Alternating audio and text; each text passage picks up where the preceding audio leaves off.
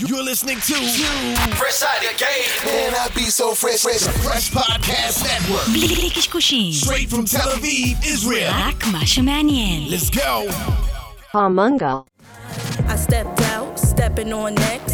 Lil baddie, cashing big checks. I bought the whole block out, now that's a big flex. Peeping out my Uber window, like what's next? Got new levels and new devils out the wazoo. Ain't no worries, life gets better when you find you.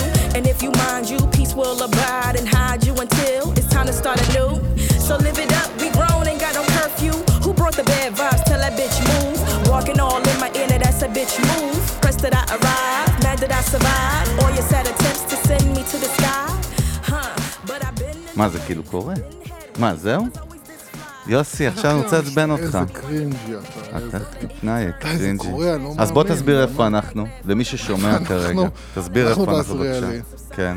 כן, משרדי אה, חברת רפי. חברה קטנה שקוראים לה רפיד, במקרה מישהו שקוראים לו אריק לבקשת שטילמן. הקהל, הוא חזר. בקשת הקהל. כן, אם יש מישהו אחד אתה שהקהל. ביקש קודם- קודם כל, לחזור, אתה אף אחד היחיד לא בהיסטוריה שהוא כן. פרטיימר, כאילו. אה, פרטיימר, אין אוקיי. דבר כזה, אחי, מה, לא זה קיים. שיא. שישייה.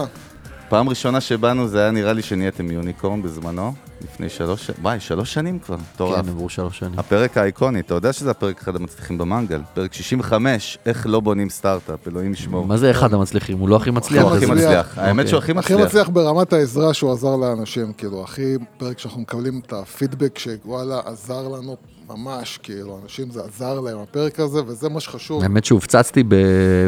אני עדיין, דרך אגב, מדי פעם מקבל כן. בלינקדאין הודעות לגבי הפרק הזה, גם בדיליי של שלוש שנים. כוחו של תוכן, כן, זהו? תוכן הוא, כן, כמו שאנחנו תמיד אומרים, זה evergreen גם, זה לא כזה משתנה. בקיצר, אריק שטילמן, שמעבר לזה, אתה- אנחנו תמיד מזכירים שמעבר רפיד זה נחמד, ועם כל הכבוד לרפיד, אנחנו יש לנו את המסע שלנו, ואנחנו איתך עוד הרבה לפני רפיד, וזיכרונות, אתה יודע, עלינו בדרך אליך זיכרונות, על כוסות שנזרקו עלינו במשרד שלך, ועל איך לא הקשבנו לך, שזה, אתה יודע, זה, זה תמיד יישאר שם, מה שנקרא... אבל זה כולם לא מקשיבים, זה לא רק אתם. בסדר, כן. אבל זה הביזנס סקול, זה זהו, התואר הראשון השאלה שהיה שלי זה איתך. כמה אתה מקשיב.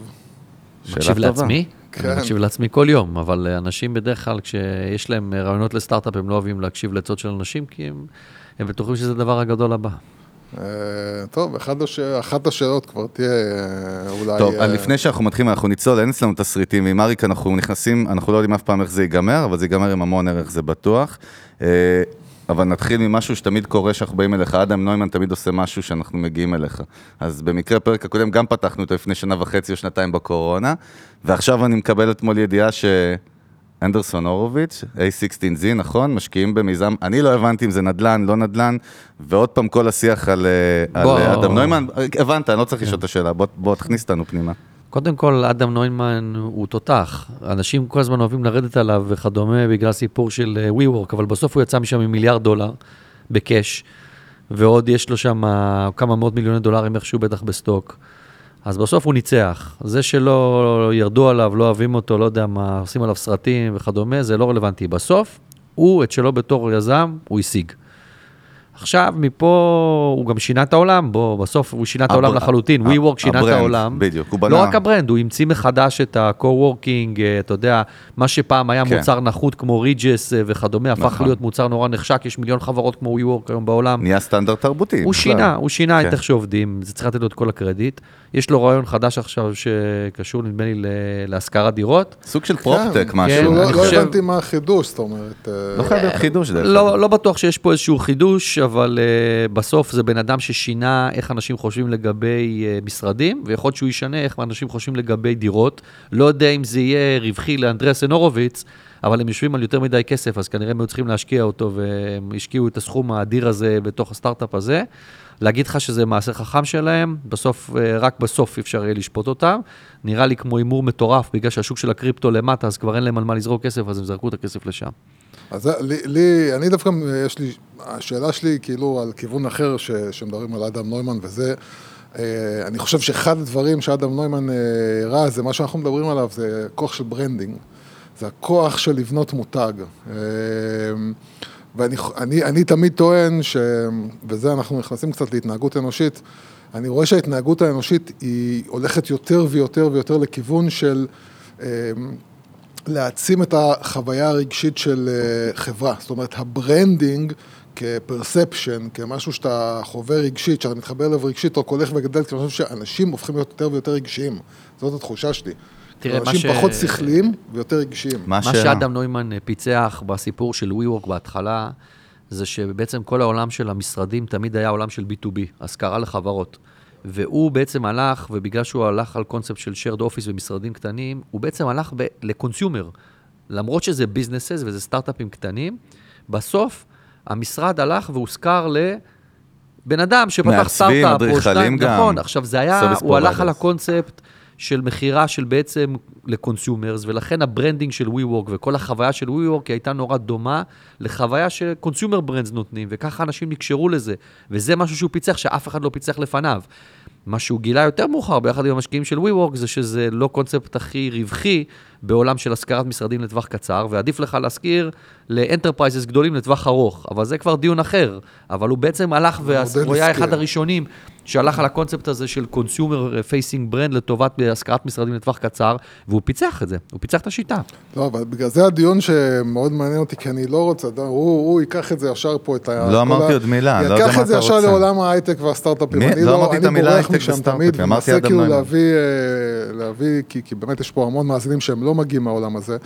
אני כן כאילו רוצה לדבר על העוצמה באמת של... של אה, ברנד ב-22, 23, 24, 25, וזה כאילו הטיעון שלי, ש... אני אמרתי לכם את זה גם בפעמים הקודמות. בית קברות מלא בחברות, בטכנולוגיות מדהימות. אין. אף אחד שנקבר כן. על זה שהיה לו marketing טוב.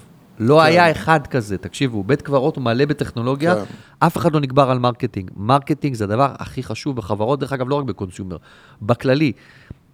אם אין לך brand, אתה לא שווה כלום. אתה יכול להיות עם הטכנולוגיה הכי טובה בעולם, אתה גאון לא משנה מאיפה הגעת, ומה כתבת בקוד, ואיזה הגנת סייבר אתה עושה, או איזה תשלומים אונליין אתה עושה. אם אין לך brand, אתה אף אחד. כי היכולת למכור ב scale, והיכולת למכור ב-acquisition cost נמוך של לקוחות, תלוי 100% ב marketing. זהו. וגם אתה חושב שאתה, מה זה אתה חושב? אתה, אתה אמור להרגיש את זה, אתה מרגיש שגם כשאתה בא ומדבר עם, כשאתה מדבר על משקיעים זה כולם, זה יכול להיות הבנק או משקיע, אתה מרגיש שגם שם, זה שאתה מגיע עם יש אימפקט או אפקט עם לברנד? איזשהו תוכנית, אפילו תוכנית מרקטינג טובה, זה עוזר משמעותית. אה, עם משקיעים זה לא לא עוזר שיש לך תוכנית מרקטינג טובה, עם משקיעים זה עוזר שיש לך צוות מרקטינג טוב. זאת אומרת, אתה יכול להביא תוכנית מדהימה, אבל אם אף פעם לא ביצעת אותה, או אין לך אף אחד בצוות שכבר been there and done that, אז אף אחד לא יאמין לזה. לעומת זאת, אם אתה תמיד מול משקיעים, CMO, או לא משנה, VP מרקטינג, לא משנה מה מפלצת. אתה קורא לזה, מפלצת שכבר כן. היה, אז כן, זה משנה, אז זה Game טראסט, Changer. אומרת, מה שאתה הבן אומר זה אדם- טראסט, יש אדם- להם טראסט. ברור. הבן אדם יותר חשוב בעצם מהתוכנית. התוכנית לא נכון. מעניינת, תראה, אם אתה מגייס סיד או פרי-סיד, התוכנית שלך זה ברור לכולם שהיא שטויות, ותיזרק לפח ותיגרס ותשתנה עוד עשר פעמים אחרי זה, אבל אם אתה מביא בן אדם רציני, שיודע מה הוא עושה, שכבר עשה את זה, ואפשר לראות את הרקורד שלו, זה משנה הכל. אז אני רוצה להגיד משהו שיתחיל להניע פה את ה, מה שנקרא את האש ואת הלהבות, כן? אה, אני מאוד מאוד מאוכזב באופן כללי, באופן כללי, ממה שקורה בישראל, עם CMOs, עם שיווק. מצד אחד אני רואה, כאילו מדברים עלינו בתור, אה, אנחנו כאלה חדשניים והסטארט-אפים, מצד שני, כאילו, לא רואה פה איזה באמת מהלכי שיווק מדהימים, לא, מאוד... אה, בוא אני אעשה את זה הפוך, אני לא רואה פה הרבה ברנדים, אריק אנחנו בחיים. לא מביאים אבל אני הרבה CMOs לך. לתוכנית שלנו, זה אבל בגלל אני זה. אסכם לך את זה ב- במה שכולם יודעים, והאמריקאים כבר יודעים את זה 20 שנה, מאז שהם התחילו להשקיע בסטארט-אפים ישראלים. ישראלים לא יודעים לעשות marketing, נקודה סוף. עכשיו, זה נכון שתמיד אפשר למה? לתת, כי אנחנו לא מבינים איך חושבים מחוץ לישראל. אנחנו חושבים שמה שעובד בישראל, ככה עובד בארצות הברית. הרי מה? מה הקו מחשבה של ישראלי אומר? הנה, עשיתי את זה פה בישראל, אין בעיה עכשיו לוקח את זה. לארצות הברית, copy paste. כן. תקשיב, בטח ב consumer, תעזוב רגע ב-B2B, אבל ב consumer, consumer אמריקאי ואירופאי חושב שונה לגמרי מישראלי. ישראלים לא יכולים להבין איך consumer אמריקאי חושב, אנחנו לא יודעים לעשות marketing, גם לא ב consumer וגם לא ב business. עכשיו, נכון שיש תמיד את היוצאים מן הכלל. Mm. יש כמה חברות שהצליחו לעשות את זה, אבל בגדול, הצוותים בארץ הם בינוניים מינוס מינוס. אה, הם לא יודעים לבנות אסטרטגיה, הם אולי יודעים לבנות טקטיקה, אולי הם יודעים לעשות execution, דרך אגב, ב online, marketing ו acquisition. execution הם אולי יודעים יותר טוב לעשות ב performance, כן. אבל אין להם דבר כזה אסטרטגיה. עכשיו, אני יכול להגיד לך שגם אני לא האמנתי אף פעם באסטרטגיה של אה, marketing, עד שה-CMO שלי, שכבר איתי ארבע וחצי שנים, יום אחד הסביר לי שאני מטומטם ואני לא מבין, כן. ופרס בפניי איזשהו משהו, ואמרתי לו, אתה יודע מה, פעם אחת אני אלך איתך. וזה שינה את ההיסטוריה של החברה הזאת. מה? סתם, in a nutshell, כאילו, מה אתה לא, מתכוון? אבל, הוא- אבל, הוא אבל אמר, תקשיב, חשוב. הדבר הכי לא, חשוב- לא, לא, אבל עזוב, לפני שאתה. מדבר על זה. כן. מה שאתה אומר זה בעצם, וזה כן נקודה שהיא חשובה להבין, זה שאתה... האם CO, CEOs יש להם בעיה לתת ל-CMO שלהם, כאילו להגיד להם, יאללה, לך, תרביץ, תעשה את מה שאתה... כאילו, האם זאת הייתה הבעיה? לא, זה לא הבעיה, הבעיה היא זה כמה כסף אתה הולך לשרוף על marketing ועל מה. תראה, בדרך כלל, כשחברות הן צעירות, אין להן את הכסף ואת הזמן לשרוף על בניית brand. ברור, אתה לא מסכים. יכול, אין לך זמן. אין עכשיו, פריבילגיה, ה-CMO סוג שלי של- בא ואמר לי, כשהיינו חברה של 40 מיליון דולר אה, בשווי, הוא אומר לי, תקשיב, הדבר הכי חשוב ב payments, שזה העולם שאנחנו נמצאים בו, Trust. זה trust. עכשיו, trust בונים ב brand, תעזוב אותך מזה, הוא אומר, תן לי משמעית. זמן לבנות brand, תן לי כסף לבנות brand, אתה תראה שאחרי זה, זה ישתלם. עכשיו, זו החלטה שהיא הימור, כי בסוף אתה מהמר שהבן אדם ירוקן לך את הקופה על בנייה של brand, ולא על להביא לך לקוחות, כן? ויכול להיות שאתה תמצא את עצמך במדבר בלי מים ובלי יכולת לגייס כסף וחברה שלא זזה. כן, אבל זה לא, או אפשר לעשות UA בזמן שאתה עושה, כאילו, בונה את אתה ה brand. עושה, אבל, אבל בנייה של brand עולה המון ולוקחת כסף. זמן. לוקחת מלא זמן, נכון. ולוקחת מלא פוקוס. תבין, נגיד סתם דוגמה, עכשיו רפיד, היא נמצאת בסוף תהליך של rebranding, לא שאנחנו מחליפים את השם של החברה או את הלוגו, אבל מבחינת מה, סיפור ערכים. מה ערכים? הסיפור, הערכים, הצבעים, מה שאנחנו רוצים לשדר. כן. תקשיב, זה התחיל באוקטובר שנה שעברה, התהליך, וזה מסתיים בראשון לאוקטובר השנה, זה מושק, זה לקח 12 חודשים לסיים את זה, וזה זה מושק רק אחרי מה, שנה. לקחתם אתה- agency אתה מחו"ל? אומר, עזוב agency. עזוב אתה- לא. סתם אני אתה, מדבר, אתה מדבר על. בכלל, לא שאנחנו כבר יצאנו עם זה לשטח אה, ואנחנו רק רואים אם זה מצליח או לא, אנחנו עוד לא יצאנו שנה, רק לצאת שנה לשטח. לצאת לשטח, כולל עבודה מטורפת the ת- board. מה, מה, מה השנה הזאת בעצם? מה אתה עושה בעצם? השנה הזאת, אה, קודם כל מנסים להבין מהמנכ"ל ועד האחרון המנהלים פה בחברה, מה החברה רוצה לשדר, מה התדמית שהיא רוצה שיהיה לה, מה התדמית שיש למתחרים בשוק, האם אתה רוצה לבנות אה, תדמית שהיא נגדית, או שהיא דומה למישהו אחר, האם אתה יכול ללכת על, אה, סתם דוגמה, בשוק של ה payments, על תדמית של bad boys, לעומת תדמית נקייה של איזה בנק goody two shoes כזה, אה, איזה צבעים יכולים לדבר על לקוחות שלך, לפי סוגי הלקוחות שיש לך, איזה שפה בכלל יש לך. ואיך אתה עושה את ההחלטות האלה?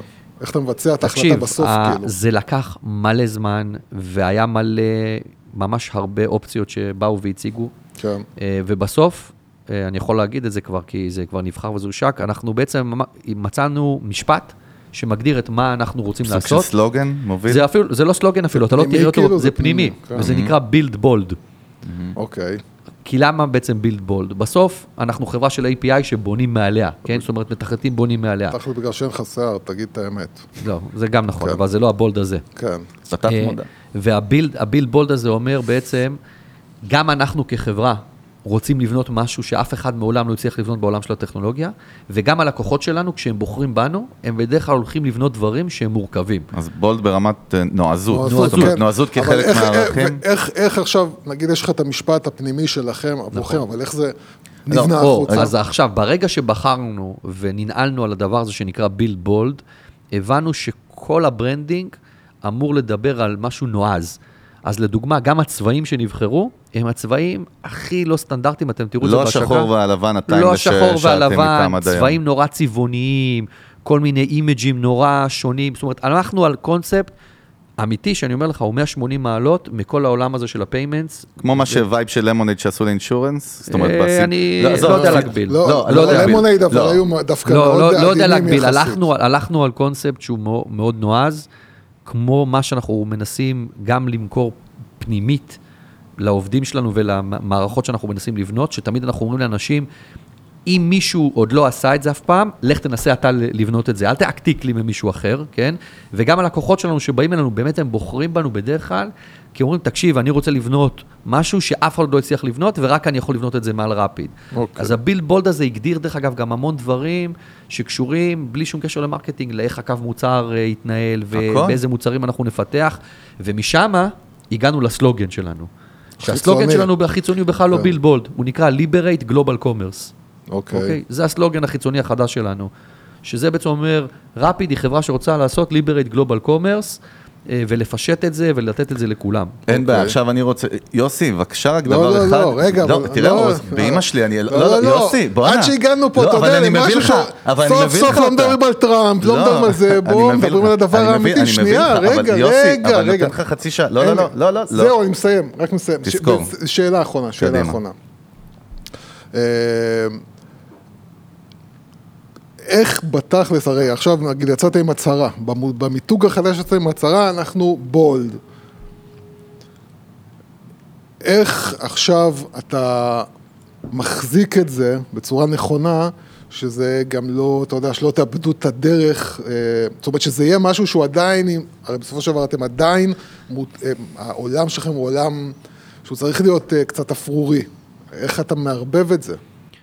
תראה, אה, לערבב את זה בסוף, היום אנחנו כבר במקום אחר. אם היינו מנסים ללכת על הקונספט של ביל בולד לפני 3-4 שנים, הוא היה כושל. היום, כשאנחנו חברה יחסית מאוד גדולה בעולם של ה payments, ואנחנו באמת חברה אחת הגדולות בעולם, זה, לא, זה כבר לא צחוק, אה, עם הכנסות של מאות מיליוני דולרים ועשרות אלפי לקוחות, אנחנו יכולים להרשות לעצמנו להגיד build bold, כי יש לנו track record שמראה שעשינו את זה כבר ובנינו, עשינו, יש לקוחות שעובדים, הכל תקין, הכל זאת אומרת, עובר. לא היה יכול להיות, לפני ארבע שנים זה לא היה. בחיים זה לא היה עובר. ביל בולד לפני ארבע שנים לא יכול לעבוד. אה, היום, כן. עכשיו, אני יכול להגיד לך, אבל שבכללי בתעשייה תמיד התייחסו אלינו בתור שונים, כן? תמיד היינו שונים מכולם אתה בתעשייה. שונה גם באופן כללי בתעשייה. אתה שונה בתעשייה. זה יכול, מתחיל... יכול להיות, זה זה, מתחיל בטוח, זה- מלמעלה, נכון, חד נכון, משמעית. אבל אנחנו, התעשייה שלנו היא לא ישראל, כן? התעשייה שלנו היא תכלס מחוץ לישראל כולה, ותמיד היינו שונים, תמיד על כל במה שדיברנו, בכל כנס שהוא, תמיד היינו הכי חצופים והכי לא politically correct, ולא רק אני, זאת אומרת, בכללי, כל מי שעומד על הבמה, ב- על הבמה בחברה יודע שאנחנו לא מנסים להתיימר להיות ה... ה politically correct, הנקיים, החמודים, ה- נגיד, נגיד Stripe נורא אוהבים להיות, אנחנו כן, הילדים נכון. מאירלנד, אה, שזה, אנחנו ממש לא, כן? אנחנו ממש לא באנו להציל את העולם אה, ו-making the world a better place. אנחנו באנו להרוויח כסף לטובת המשקיעים שלנו, וזה לגיטימי לגמרי, ואנחנו, כל האמצעים כשרים, שהם חוקיים כמובן, בשביל לעשות את זה. כן, disclaimer. disclaimer, חוקיים, אה, ואנחנו הכי אגרסיביים, ואנחנו הכי אה, הולכים, אה, מה שנקרא for the kill, גם בעסקאות M&A שעשינו. הפידבק של, אה, תמיד של המוכרים היה, בואנה, אתם אה, סופר אגרסיביים, לא נתקלנו בדבר כזה, זה, זה לא הייטק, זה היה, מישהו פעם אמר לי, אתם הערסים. של הייטק, כן? שמעתי אה, על זה לך כן. כמה פעמים מחברים שלי. בקטע טוב, דרך אגב, נכון. שאמרו סוף סוף, מגיע מי שמדבר את שפת ה... אני לא, אנחנו לא, אנחנו לא צריכים להתיימר להיות, להיות איזה בנקאי מעונב שבא ומדבר אליך משהו בפנים, ואז מאחורי הגב שלך לוקח את המסמך שלך וגורס אותו מאחורה כדי שלא תוכל לפתוח חשבון. לא, אנחנו תמיד שידרנו אה, לפנים. מי שאהב את זה הפך להיות לקוח, ויש לנו המון לקוחות מרוצים, ומי שלא אהב את זה, שילך ל Stripe, הכל סבבה. במקום שילך שילך ל Stripe. נכון. אה, עכשיו, אבל שאלה בהקשר הזה. תשמע, אני ויוסי מקבלים כאילו, אה, אתה יודע מה, יוסי, עזוב, הוא לא אוהב את המילה ecosystem, הוא גם לא ב ecosystem. אני בפנים, וכשאנשים מדברים איתי על איך או על Rapyd, עזוב עכשיו, the moment, לא the moment, זה בכלל לא ה issue.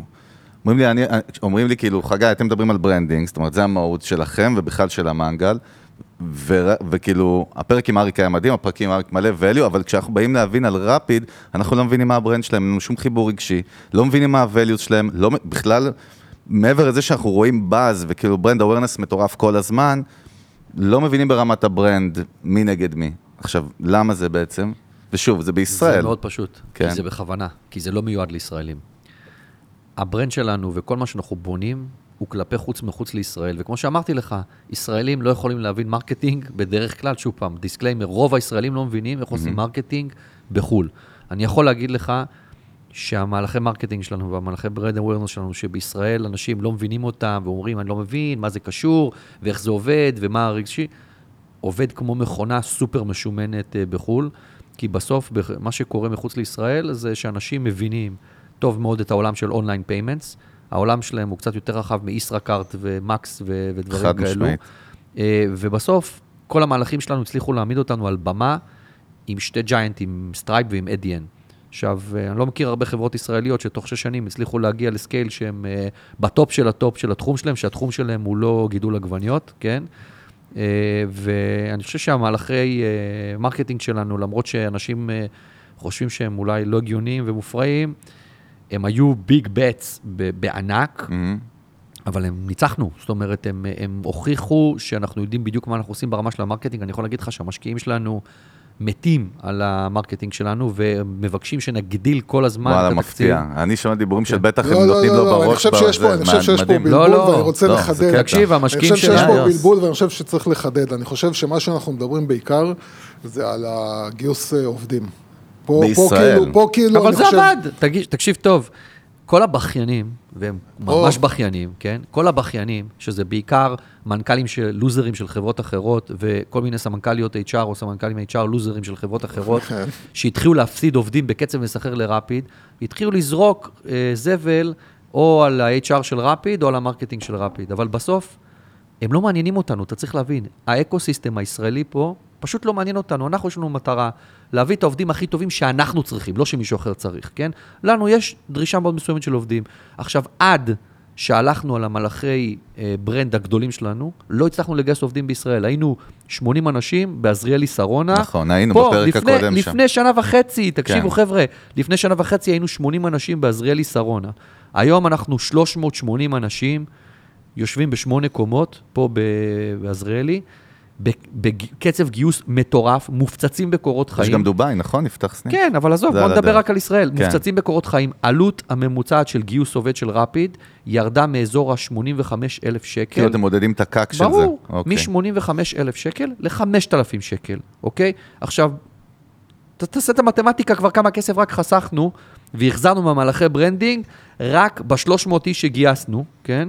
אם העלות שלנו ירדה ככה. עכשיו, אנשים לא אוהבים את זה, כי זה נראה להם in your face, כי זה שונה ממה שהם עושים, אבל מה? בסוף כולם מעתיקים. אנחנו היינו על ה billboardים, פתאום כולם עשו billboardים. עשינו מסיבה, כולם התחילו לעשות מסיבה, ועכשיו כולם ירדו למחתרת, כי הם מפחדים מהמשקיעים שלהם שיגידו להם לא לעשות מסיבה, סתם. כי אומרים להם לא לעשות נכון. מסיבות. אף אחד לא אומר להם לא לעשות מסיבה, כן, אתה. חושב? תקשיב, מה, אז מה קורה רוב באמת? המנכ"לים של הסטארט-אפים בישראל מנוהלים על ידי ה-VC שהשקיע בהם כסף. רוב, לא כולם, יש את אלו שהם סופר רציניים, יודעים מה הם עושים, אבל רובם, ואני פוגש את רובם, הם פשוט מפחדים מהמשקיע שלהם. ו- ואם המשקיע שלהם הוא כמו עדר של כבשים, מה שנקרא The Trend is your friend, והוא התקשר אליהם ואמר להם, תקשיב, אתה חייב לחסוך בעלויות, אין כסף בשוק, החברה שלך תמות, אז הם מיד מתחילים לפטר אנשים ולקצץ כל מיני דברים, אבל חלקם, יש להם אחלה חברות, אחלה עסקים, והם לא צריכים לעשות את הדברים האלו.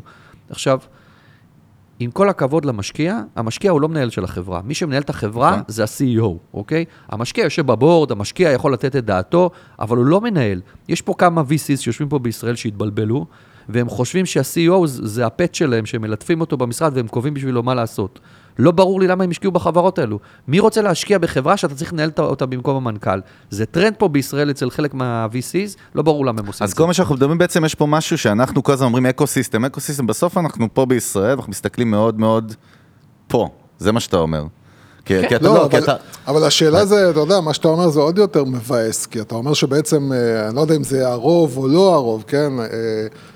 אה, אבל יש פה כאילו מנהלים שהם לא מנהלים בתכלס, הם... אה, יש פה מלא סטארט-אפים, שזה חבר'ה צעירים, שזה פעם ראשונה שלהם להתמודד עם VCs, שחושבים שאם נתנו להם כסף אז הם צריכים אלוהים. לבוא ולהגיד זה- תודה אם- לאלוהים כל יום. אם זה לא CEO שפעם ראשונה שלו, אז הוא לא מתנהל כאן? לא, כבר- אני מכיר, תקשיב, יש כמה CEO שזה פעם ראשונה שלהם, שהם הם יודעים להתנהל טוב מאוד, כי הם חדורי מוטיבציה, והם בוגרים, והם כבר אה, עבדו בכמה מקומות שהם ראו איך דברים מתנהלים, והם יודעים איך להתנהל.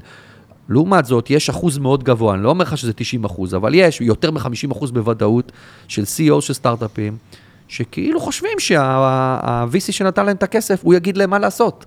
עכשיו, זה הכי לא הגיוני בעולם, אני גם לא מבין את ה-VC, למה אתה רוצה להשקיע בחברה כזאת, שאתה כן. צריך להגיד לה מה לעשות, מה השגת בזה, אם אתה כזה טוב, תתפטר מה... מה-fund, סטארט-אפ. תקים סטארט-אפ, אתה תרוויח הרבה יותר כסף מה-management fees, כי ממילא בהשקעות שלך אתה לא תעשה carry כי הן גרועות.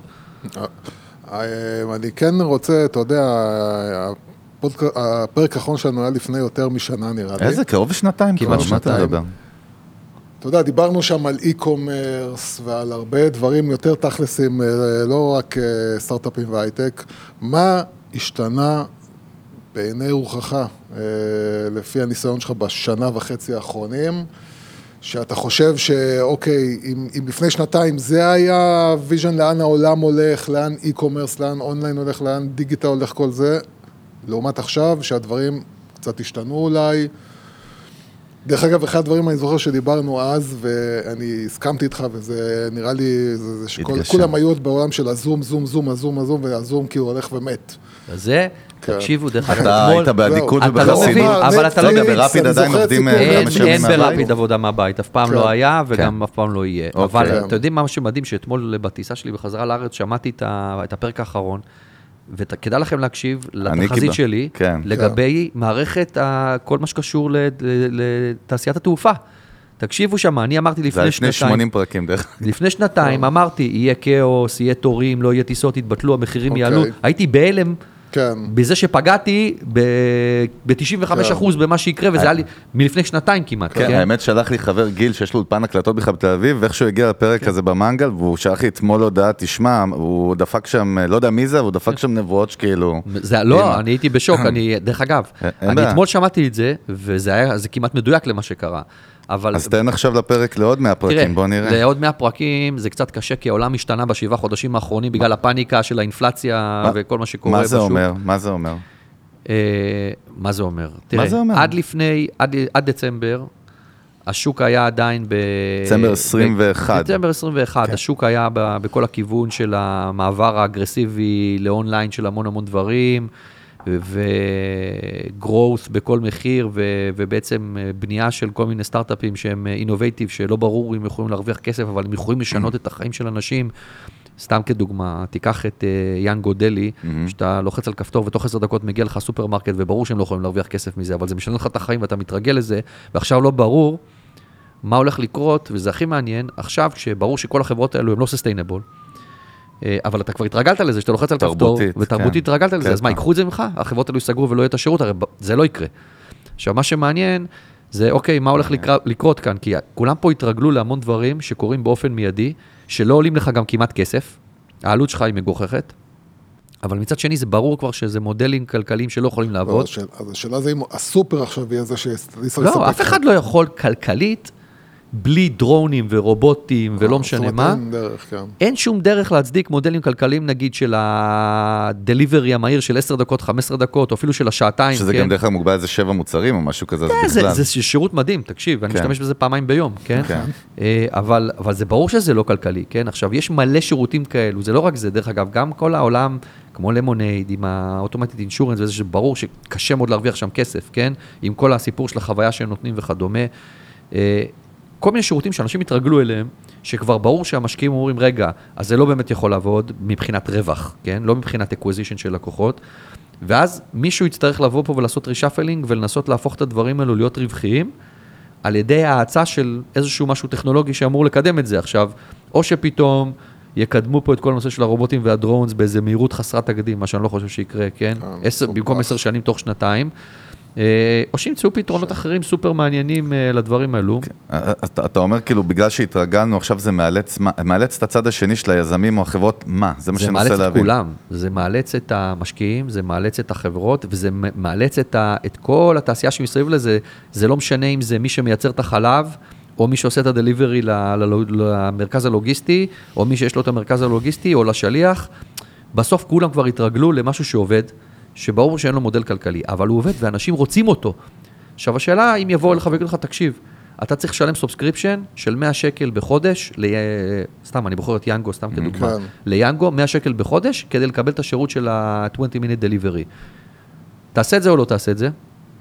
נגיד אני אעשה את אה, זה. לא. אתה תעשה את זה? שאלה. אני אישית לא, או. אבל... אה, עכשיו, עכשיו אה, מתחילים כן. להיכנס דברים מעניינים.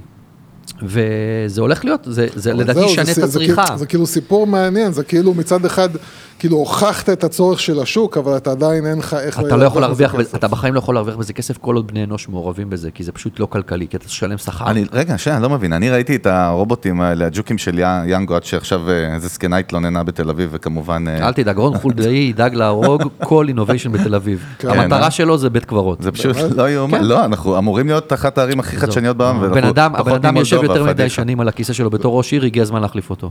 כן, לגמרי. עדיף במישהו קצת אה, שמבין אולי יותר העיקר לא טכנולוגיה. הוא, זה כבר לא משנה מי זה יהיה, הוא כבר כן. צריך לסיים. דרך אגב, הוא הודיע שהוא סיים, אבל אז ברגע שהוא ראה שהוא לא עובר את אחוז החסימה, הוא מיד חזר להיות. ראש עיר, כן, במהלך כן. הכי פתטי שראיתי בהיסטוריה. אריק, ה- ה- הרכב הממונע, לא הרכב, הרובוט הזה שהביא את אה, יאנג גודל ליד לא מזמן בתל אביב, הוא לא יותר יקר פי עשר מעובד אה, בשר לא, ודם? הכי יקר זה עובדים. אפילו, אפילו, מה, תקשיב, איך? תמיד, אין לו תמיד. חופשות, אין לו זה. תמיד הכי יקר זה עובדים. לשלם שכר זה הכי מסובך, הכי יקר, הכי מסובך לגייס עובדים, להכשיר אותם, העלויות הן אדירות. ברגע שאתה תעשה אוטומציה, סתם דוגמה, יהיה רכב אוטונומי למוניות, או יהיה אה, שליח אה, אוטונומי, אין לך קוסט בכלל של ריקרוטמנט, אין לך קוסט של טריינינג, אין לך קוסט של מחלה, ליפט, זה כן, ליפט דייס. גשם, אני לא רוצה לצאת. תראה מה קורה שיורד פה ארבע טיפות במדינה, אתה לא כן, יכול להשיג אין פה מונית. אין שליחויות, אין כלום. עזוב, הכל משתנה, לא, כל לא, העולם זה הזה. משתנה. אה, זה... אני, אני ניסיתי לתפוס גט שבוע שעבר, ופתאום אני קולט נהגים שעושים עליי נישוק. בתוך גט שאני אמור לחיות עם אפליקציה, נהגים שעוברים לידי, הזמנתי אותם, מבטלים ו- אבל זה וחותכים. מה- בגלל שהמדינה מה, פה, מה קרה שם? המדינה פה לא עובדת במודל של אובר, לא, לא, לא מדבר על אובר כמודל של לתת לאנשים לנהוג במכוניות, אלא לתת מודל שהמחיר של הנסיעה משתנה בהתאם לעומס. הרי לאובר יש את ה-surcharge fee, שברגע שיש עומס... נכון, אנחנו לא מכירים בישראל, תכניס נכון, למי שלא ב- יודע. באובר נכון. יש מודל שברגע שיש עומס של, אה, יש ביקוש גדול Mm-hmm. ואין מספיק נהגים, אז המחיר מתחיל לעלות, מה שגורם כן. לנהגים לרצות להיכנס ולאסוף אה, לאסוף מג- אנשים. ואז זה מייצר את זה חזרה, ברור, מגניב. זה מאזן את מגניב. זה בחזרה. עכשיו, בארץ, מגניב. בגלל שיש היסטוריה של בעייתיות עם המחירים של הנהגי מוניות וכדומה, אז יצרו את את המונה, ויש מחירים רק של מונה, והמונה לא משתנה, יש נדמה לי רק לילה ויום, זה לא כל משתנה, ההבדל. משנות החמישים יש מצב. לא יודע, יש לילה ויום, כן. אבל בגדול, אין לך את האופציה להתחיל להעלות את המחירים כדי לגרום לעוד נהגים לרצות לנהוג, כי המחיר עולה, ואז מה שקורה, אנשים רוצים רק את הנסיעות של המזומן, איפה שהם לא משלמים מס הכנסה והם לא יאספו אותך בגט, או שהם רוצים רק נסיעות תל אביב וירושלים, אז בחיים אתה לא תצליח להגיע, סתם דוגמה, מעזריאלי לדיזינגוף, אין לך סיכוי. זה, זה, רגע, שנייה, גט נחתכה באיזה מ-2.5 מיליארד ל-200 מיליון, משהו הזוי כזה, נכון? לא, אבל השנה? זה בגלל שאין להם business מחוץ לישראל, תקשיב. היה biz- להם ברוסיה, אני חושב. כן, אבל מחוץ לישראל הם לא תפסו, כי מחוץ לישראל יש, יש את המודל של אובר. כן, יש אובר. יש- ישראל זה מדינה שפשוט גט שולטים בה, בתוך נכון. ישראל יש להם business מצוין. מה זה אומר? שהם לא הצליחו לעשות penetration למדינות חדשות? זה אומר שהמודל שלהם של מוניות כשל אל מול המודל של. ride hailing, כאילו של אנשים פרטיים שמסיעים אותך ברכבים שלהם, שזה ברור, אין לך סיכוי בתור מונית להתמודד עם זה, אלא אם כן הרגולטור מגן עליך. עכשיו, בישראל הרגולטור מגן, יכול להיות דרך אגב בצדק, אבל זה לא אומר שהרגולטור לא צריך להיות flexible מספיק כדי להכניס פיצ'רים כמו העלייה של המחירים בהתאם לביקוש. אין בעיה, כטיפ ליזמים הוליסטיים, מי אשם פה, היזם של גט או המדינה? את מי מה ש... כאילו, לא. אה, למ- למה זה לא מצליח? בגלל שהיזם שה- לא היה לו מספיק מעוף? מה? הטעות, הטעות של גט היא ב... ושוב פעם, קטונתי מ...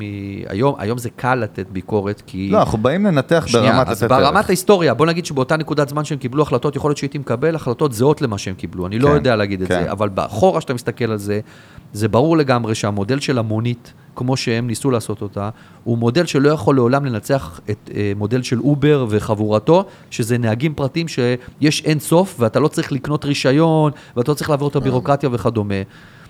שם איפשהו בנקודה הזאת... economy. בקיצור. לא, אבל זה כמו, זה, כן. כמו, זה כמו חדשות בטלוויזיה או חדשות באינטרנט, כאילו, אתה לא, ברגע שאתה לא מחויב לרגולציה, אתה יותר, אה, אתה יותר יכול להכניס פרסומות, זה אתה עניין, זה עניין של. scale בכלל, של כמויות של רכבים ושל נהגים, ו- וזה שאתה צריך לקנות בכלל רישיון פה למונית, כן. ולא כל רכב יכול להיות מונית, ואתה יודע, יש פה כל מיני דברים.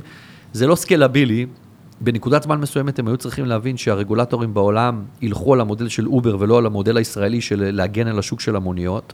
ואז, לדעתי הם גם ניסו לעשות את זה, כי הם קנו הרי חברה, נדמה לי הם קנו איזושהי חברה, מי בניו הוא? יורק. מי? גט. גט קנו לדעתי את החברה בניו יורק של החבר'ה של אה, וייבר, מי שהיה פעם וייבר, הם פתחו איזה סטארט-אפ של ride hailing, אני לא זוכר את השם של החברה, הוא יכול להיות שג'ונו, ג'ומו, היה שם איזה שם נכון, כזה, משהו כזה, נכון. לא זוכר, ולדעתי הם ניסו להיכנס ל- לאזור הזה בלי המוניות.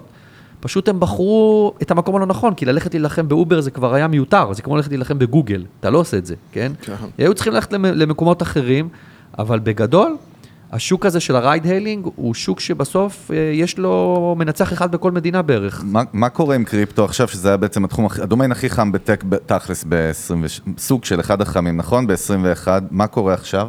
כאילו, מה, מה הדבר עכשיו שאתה רואה? או ש... מה קורה עם קריפטו בוא- בכלל? בוא נתחיל מלא בזה. כסף הלך אני- לפח, מלא הונאות, מלא ברדק. בחיים לא קניתי קריפטו. וואלה. לא ביטקוין קריפטו, אחד לא לא? קניתי ביטקוין אחד, אז אני לא מאמין בזה. אתה יודע למה אני רגוע? כי אני רציתי ולא קניתי גם. לא, אני אסביר לך, אני אסביר לך משהו. נורא פשוט. נו. אני לא מאמין בזה בתור מטבע. זאת אומרת, וזה גם למה רפיד כחברה לא נוגעת בזה. אני מאמין כן, באמת, בזה שזה אתם יכול להיות קומודיטי. הייתם אמורים להכניס את זה בתוך ה... אני לא, מאמין בזה שזה, שזה קומודיטי כמו זהב, שאנשים רוצים לסחור בו, אתה יודע, יכולים להחזיק אותו בתור איזשהו אה, רכיב בתיק השקעות שלהם בצורה כזו או אחרת, למרות שגם זה לא ברור למה הם עושים את זה, אבל עזוב, כל אחד משקיע במה שהוא רוצה, זה לא מטבע, זה אף פעם לא יהיה מטבע, אתה לא תשלם עם זה בשום מקום ומסיבה מאוד מאוד פשוטה. האם אתה חושב שמדינה יכולה להפסיק להיות אחראית על הדפסת הכסף שלה?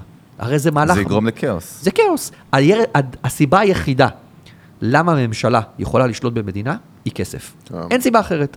אתה שולט על הכסף, אתה שולט על המדינה. אתה לא שולט על הכסף, למה שמישהו יקשיב לך בכלל, כן?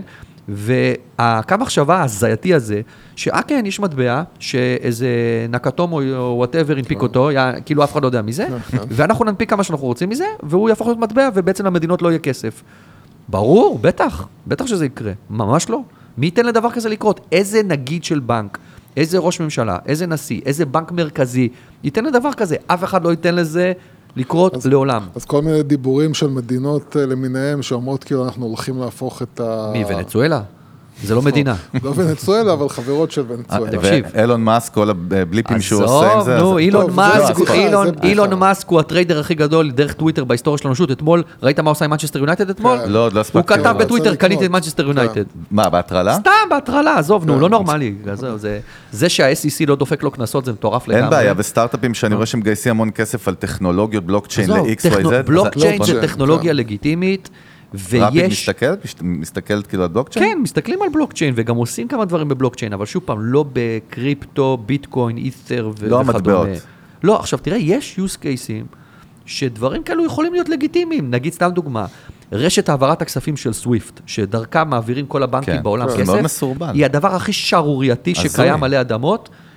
חייבים לשבור אותו, חייבים לפרק אותו. כנראה שהדרך היחידה באמת לשבור אותו ולפרק אותו היא דרך בלוקצ'יין, אבל זה חייב להיות בלוקצ'יין בשיתוף של הבנקים, שהבנקים בונים את Mm. הבלוקצ'יין, ולהחליף את סוויפט. זה לא יכול להיות בלוקצ'יין עצמאי שמישהו בנה כן. ולא לוקח אחריות עליו, ואתה גם לא יודע של מי הכסף ומה, אתה יודע, כל מיני שטויות כאלו. בלוקצ'יין כטכנולוגיה חד משמעי כן, כנראה ביטקוין ואולי אית'ר ועוד משהו כקומודיטי שאני מחזיק במקביל לזהב באחוז מאוד קטן מתיק ההשקעות שלי, בדגש מאוד קטן, כן? כן. כי זה דבר סופר מסוכן, אוקיי, אבל לא מטבע, אוקיי? אתה- אני רוצה שאתה תחפש בשאלות של אנשים שלא נעשה פדיחות. יש לנו מלא.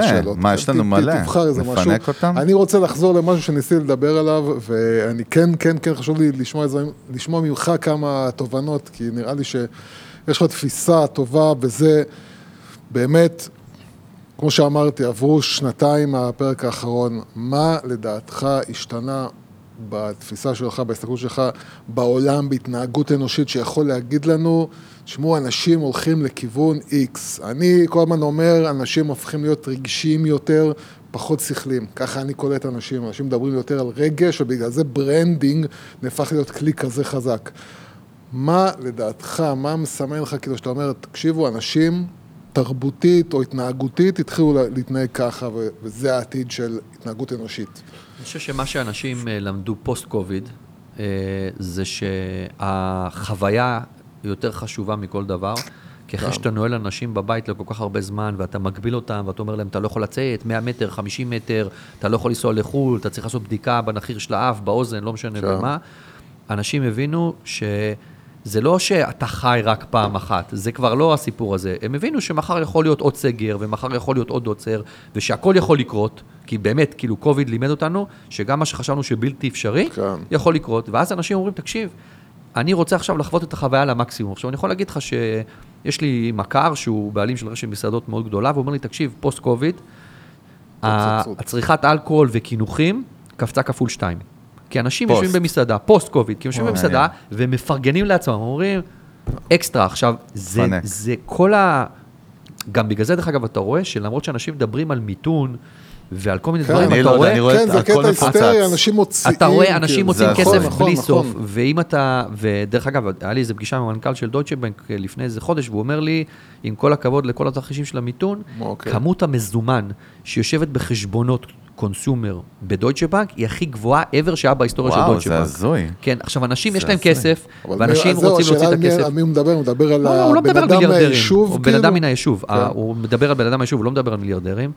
אנשים כשהם יוצאים היום, הם לא חוסכים והם לא חושבים, והם רוצים לחוות את החוויה למקסימום ומפרגנים לעצמם, כי הם יודעים שמחר יגיע עוד איזה עטלף, חזיר, לא משנה מה, מסין, ועוד שנתיים מהחיים שלהם יימחקו על, על שום אז- דבר, אז אנחנו- ולא רוצים את זה. אנחנו דיברנו על זה שלפני כמה שבועות פרסמו אה, אה, נתוני כרטיסי אשראי, שאנשים מוצאים פחות בסופר ויותר במסעדות ובחופשות. תקשיב, הסופר מפסיד לוולט ו- וליאנגו ולכל מיני דברים כאלו, כי מה שקורה, אנשים כבר לא יודעים מראש מה יבוא להם, והם רוצים לפרגן להם. אני רוצה מה שבא לי, לא מה שיש כן, במקרר. אבל אריק זה לא רק בתל אביב? אחי, לא, לא, יש לא, לנו לא. ישראל, כן? זה, זה לא רק, זה לא, נכון שנגיד במקום שבו אין וולט, אז זה קורה פחות, אבל תשים לב כמה אנשים הולכים לגלידריות כמו גולדה, מטורף. מטורף לגמרי, ו-. ולפני זה לא היה, כי הוא אומר, תקשיב, אני לא רוצה את הארטיק מהסופר, בא לי גלידה שאני רוצה, עם הטעמים וזה. אנשים הולכים. הולכים זהו, מפרגנים אנחנו- לעצמם. אני רוצה לכמת את זה לאיזשהו, אתה יודע, בפרק הקודם דיברנו, אמרת כאילו, מי שיפתח אה, לוגיסטיקה, מחסני לוגיסטיקה, זה... דרך אגב, עדיין, כן. אני יכול להגיד לך שאחד החברים שלנו שאז שמע את הפרק היום כבר ב- בסיבוב A, והפרק הזה אחד הדברים שהכי השפיעו עליו, והוא מתפוצץ.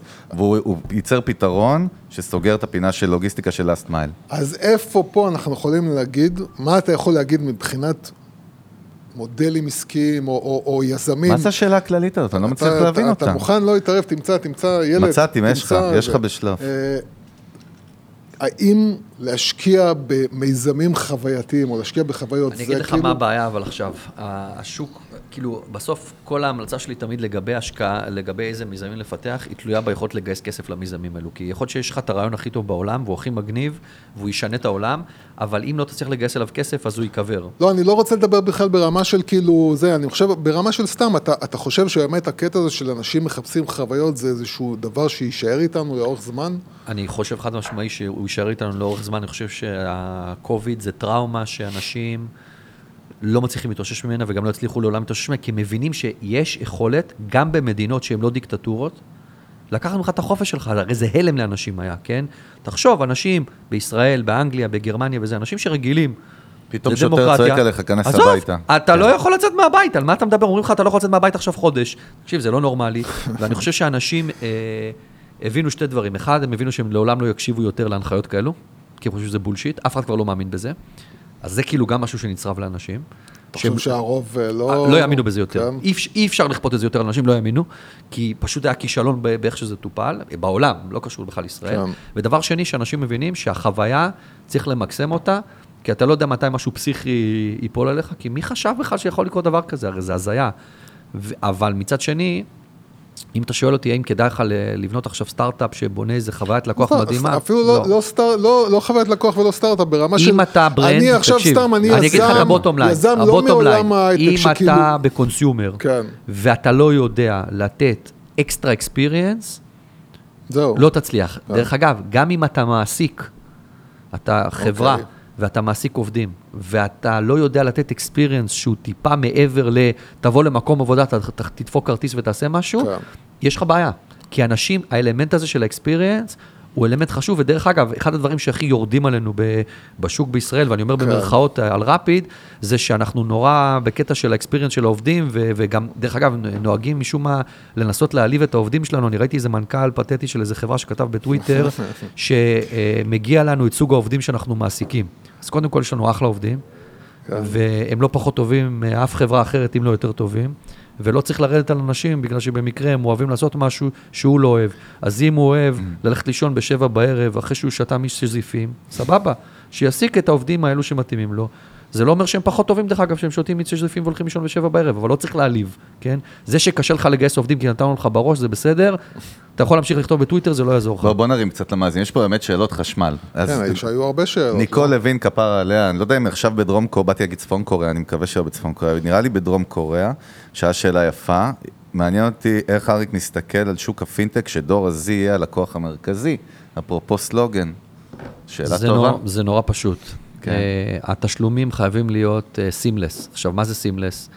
seamless זה אומר שזה experience בסגנון אובר, שאתה לא יודע בכלל ששילמת. כפתור אחד, פנגו לא. vibes. אה, אה, לא, אפילו אתה לא יודע ששילמת, פנגו יש להם פאק. פנגו יש להם פאק שאתה עוד צריך לאשר את התשלום, לא ברור למה. נכון. אני לא מבין למה אין להם פיצ'ר שאומר, אל תשאל אותי בכלל, אני רוצה שתאשר את התשלום אוטומטי, כן? לא מבין למה יש להם את הכפתור. הרי מה קורה באובר? באובר, אתה מזמין את הנסיעה, ובזה זה נגמר. הזמנת את הנסיעה, ואתה אפילו לא יודע ששילמת, כי יצאת מהמכונית ואוטומטית שילמת. גם בגט, דרך אגב. גם בגט, לא משנה, אבל מי שהמציא את זה זה אובר, אובר המציאו את החוויה. עכשיו, ה-checkout experience הזה, שמה שנקרא seamless, זה נגיד חוויה... vibe של אמזון, מה שהם עושים הסופרים בארצות הברית? כן, גם vibe של אמזון. אה, יש להם כן, סריקת יד עכשיו? להגיע, להגיע למצב שבו אתה לא מרגיש את התשלום. עכשיו, היום אנחנו כבר קרובים לשם. אפל כי פיי, אני חייב פיי, לציין שזה- גוגל פיי, גוגל פיי ואפל פיי שברו את, ה, את השוק בקטע הזה כמעט גוגל בכל פיי עובד מקום. כבר טוב כמו אפל פיי? אני לא יודע, אני דבר, ב- אין, אין כן? הבדל, אין הבדל. כולם מקבלים כאילו? אין, הס- זה לא הסימ- שאלה, כל מי שמקבל אפל פיי זה תמיד גם מקבל גוגל פיי. הסימ- הסימלסליסיות של התשלום זה משהו שמגיע מכם בתור מה? הפלטפורמה? לא, זה מגיע מהקונס... תראה, הבעיה המרכזית ב payments בכללי, ומה שכולם מנסים אה, לשפר, זה מה שנקרא conversion rate. כמה מהתשלומים שנפתחים כן, נסגרים ומשולמים. כן, כן. וזה מאוד מסובך, כי ברגע שיש לך חוויית תשלום, דרך אגב, יש בעולם, סתם דוגמה, אלפי אמצעי תשלום, שהם נכון. לא כולם מספר כרטיס אשראי, 16 ספרות, אה, expiration date ו-CVV, כן? מה זאת אומרת, כמו סתם לדוגמה? יש לך נגיד אמצעי תשלום ב- באירופה אפילו, יש לך SEPA payments אונליין, שאתה יכול לעשות העברה בנקאית באונליין, כאילו תוך שנייה, והצד השני מקבל אותה וסוגר את העסקה. יש לך בברזיל משהו שנקרא פיקס, שאתה סורק QR code וזה מעביר כסף מהחשבון שלך ל... וואלה. יש מלא. יש- עולם, אה? יש עולם, יש UPI הודו, בהודו. מעניין אותי בהודו, הודו זה טוב. הכי מגניב. בהודו מה? יש להם הכי מתקדם, זה נקרא הכי UPI. מתקדם? הכי מתקדם. לא צוחק, בצחוק. מה? הכי מתקדם בעולם, זה נקרא UPI. ברגע שאתה פותח חשבון בנק, החשבון בנק מוצמד למספר טלפון שלך, ואז אתה שולח אס.אם.אס למישהו, הכסף עובר אליו, זהו. אוקיי. זה הכי, הכי מתקדם. כן. UPI בהודו זה האמצעי תשלום הכי, הכי מתקדם שיש. אני מרגיש שאנחנו פה קצת אה, פדיחה. אנחנו, אנחנו בפדיחה כי הרגולטור פה נורא מגן על הבנקים, יכול להיות שבצדק, וגם, אה, סתם דוגמה, ביט, שנכנסו פה, זה לא באמת אמצעי תשלום, כי מאחור יש כרטיס אשראי. כן, או כאילו, או חשבון כן. בנק אה, שמחובר. כל שטויות. כן. אה, אבל בגדול, אני חושב שהדור אה, Z, אתה הולך- סליחה. אתה הולך כן. ל seamless, כן. אתה הולך ל subscription כמעט להכל, כמעט הכל יהיה subscription. מה זאת אומרת? מה יש ב payments שהוא subscription? סתם, נפלנו על רפיד עכשיו. ספוטיפיי, כן, נטפליקס. לא, אני מדבר בעולם. אני אומר, אני אומר סתם, אני אגיד לך דוגמה, אותי. אין שום לא- סיבה, לא אין שום סיבה, היא שאלה על פינטק. אין שום סיבה שכל מה שאתה צורך היום, הוא לא יהיה ב subscription. שזה אני חושב שאתה זרקת את זה, related. יוסי, לפני נכון. דרך. אגב, נכון. הסופרמרקט שלך, 70% ממנו, הוא יכול להגיע ב-subscription. אתה לא, אתה, אתה יודע בדיוק מה אתה צריך. אותם דברים. זה אותם דברים, ב-X ימים, הכל ברור, למה אתה צריך להיכנס לאתר, לקנות, לשלם, זה. כמעט כל הצריכה בסוף עוברת ל-subscription. אנשים גם, לדעתי בסוף, כן. אנשים גם יר- ירימו ידיים על השטות הזאת של אני צריך לקנות דירה, כי זה שטות. אין שום סיבה איתך. למה לא ללכת לשכירות לטווח ארוך ולפתח שוק כזה, כמו בכל העולם, וזה סוג גם של subscription, אוקיי? זה subscription, הטלוויזיה שלך subscription, נכון. הרכב שלך, אה, הדירה זה לא סובסקריפשן, חשבתי על זה זה. subscription, הרכב שלך הוא אבל- subscription. אבל צריך להיות משהו שלא תלוי ב... הבעיה, אני חושב, ב- ב- בשכירות. לא, אבל שכירות. לטווח ארוך, שאתה לוקח אותו ממוסדים, לא מאנשים. זהו, זה הבעיה. כמו יש מגורית שקונים, כן. אתה יודע, בוא, בסוף יש היגיון בשכירות לטווח ארוך, שגם משקיעים יודעים להשקיע בכל מיני קרנות שקונות נכסים להשכרה לטווח ארוך. כן, אבל זה גם תשואה מוגן. אריק, זה תרבותית. בגרמניה נגיד, אתה תראה רופאים שגרים בשכירות 20 בסדר, שנה, אבל לא- הם לא... בסדר, לא בסוף- מעלים להם בחמש, שבע, לא, אבל עשר יכול אחוז להיות כל שאם אתה שנה. תשנה את ה... אבל אם אתה תשנה את התפיסה, אתה תייצר הרבה יותר אה, נכסים לטובת מגורים להשכרה לטווח ארוך, ואז המחיר יישאר בערך אותו דבר. ואז סוף סוף, אה, איך קוראים לו, עושה באמת עסק חכם. אה, מנוימן? נוימן תמיד ירוויח, אני לא בקטע של צחוק, אני- לא בקטע של. צחוק, אני לא, חושב שהוא פשוט חכם. אני רוצה. לעשות איתך ואיתו פעם פרק ביחד, עם אה, אה, נוימן. כן, בדיחה מדהימה, אה, כן, לא? הבדיחות שלהם לא... וואי, אריק שבר אותי עם אריק. המבט של דארט ויידר, אחי. אה, רגע, טוב, יש פה לא, שאלה... אני חושב שהוא חזק, עזוב, הוא יודע לא, מה הוא האמת. שכן. אמירם שלוש שואל, מה הייתה העבודה הראשונה של אריק בחיים? אוי, אני אוהב את השאלות מה אני אעשה? אני דין, אגיד לך, אל תשאל העבודה, שאלות כאלה. לא, אני לא, רוצה לא, לתת, העבודה לא, הראשונה שלי בחיים, הייתי. הייתי, עשיתי QA, ל... אתה לא כן? תאמין, QA באיזה 1900, אני אגיד לך משהו, 1995, הייתי בן 15, עשיתי QA עבור IBM למערכת של, של אה, אגד, של כרטיסייה ממוחשבת לעלות לאוטובוס. וואו, כן. ארדקור. אני חושב שמה שהוא רצה לשמוע זה עבדתי בפלאפל אה, שמעון באיזה... לא. לא. אה, עוד אחת. אה, טוב, בסדר, אבל זה, אני לא יודע איך יוסי יקבל את השאט, אבל אנשים רוצים פה, יוסי. לא, לא, לא, איך אני- אריק מתמודד עם הלחצים ב- בלבנות חברה כמו רפיד? איך אריק כשאתה מתמודד עם לחצים, הוא בן אדם בסוף, לא אל יווני. חלון לחוץ. האמת, בקלות. אה, כי זה לא החברה הראשונה שלי. אם זו הייתה החברה הראשונה שלי, כבר הייתי חותך את הוורידים וקופץ מהחלון מאה אלף פעם. אה, למה, אריק? אבל הייתי נביגייטור, אתה משווה בגודל ומה זה לא שקורה פה קשור, לרפיד? אבל ב- אז מה? למדתי פרופורציה. שיש דברים חשובים ויש דברים שלא חשובים. בחברה הראשונה, כל דבר נראה דרמה. כל לקוח שצועק, כל לקוח שעוזב, כל לקוח שנכנס, כל בעיה במוצר, כל עובד שמתפטר, הכל נראה לך תמיד דרמטי, גדול סוף מהחיים, העולם. סוף העולם, מחר אני אקום, החברה תתמוטט, לא יודע כן. מה. בסוף, עם השנים, יש את המשפט הזה שתמיד אומרים לך, כשתגדל אתה תבין, ואתה כל הזמן צוחק, אתה אומר, אה, איזה משפט מפגר, אז זה הכי נכון בעולם, כשתגדל אתה תבין. בסוף, עם השנים אתה מפתח פרופורציה ואתה מבין שזה לא משנה, כאילו, יש דברים שתמיד יקרו. תמיד עובדים יעזבו, תמיד עובדים יגויסו, תמיד לקוחות יעזבו. scale כזה או אחר, זה אותם זה לא דברים. משנה, תמיד יקרו דברים. כאילו, והכל, אתה לא צריך לצפות שהכל ילך... שום דבר לא הולך כאילו, חלק, כן. שום דבר דבר לא הולך. חלק, ותמיד יש bumpים, וה-bumpים יכולים להיות יותר גדולים, יותר קטנים, אבל בסוף, אם אתה מבין מה האסטרטגיה שלך ולאן אתה רוצה להגיע, וכמובן, יש לך כסף בקופה שמאפשר לך ליישם את האסטרטגיה הזאת, ולא נשאר לך 100 דולר בקופה, ברור שאתה תהיה בפאניקה אז. אז אה, אוקיי, אז זה מה שנקרא מכה קלה בכנף, ומתקדמים הלאה, ועושים, ולפעמים מפסידים, ולפעמים מנצחים. אז זהו, בהקשר לשאלה אותי, אז באמת, איפה הנקודה, מה הנקודה מבחינתך שמבדילה בין, אוקיי, כל עוד זה לא קרה, אין לך מה להיות בפאניקה, זה כסף כאילו, כן. מה?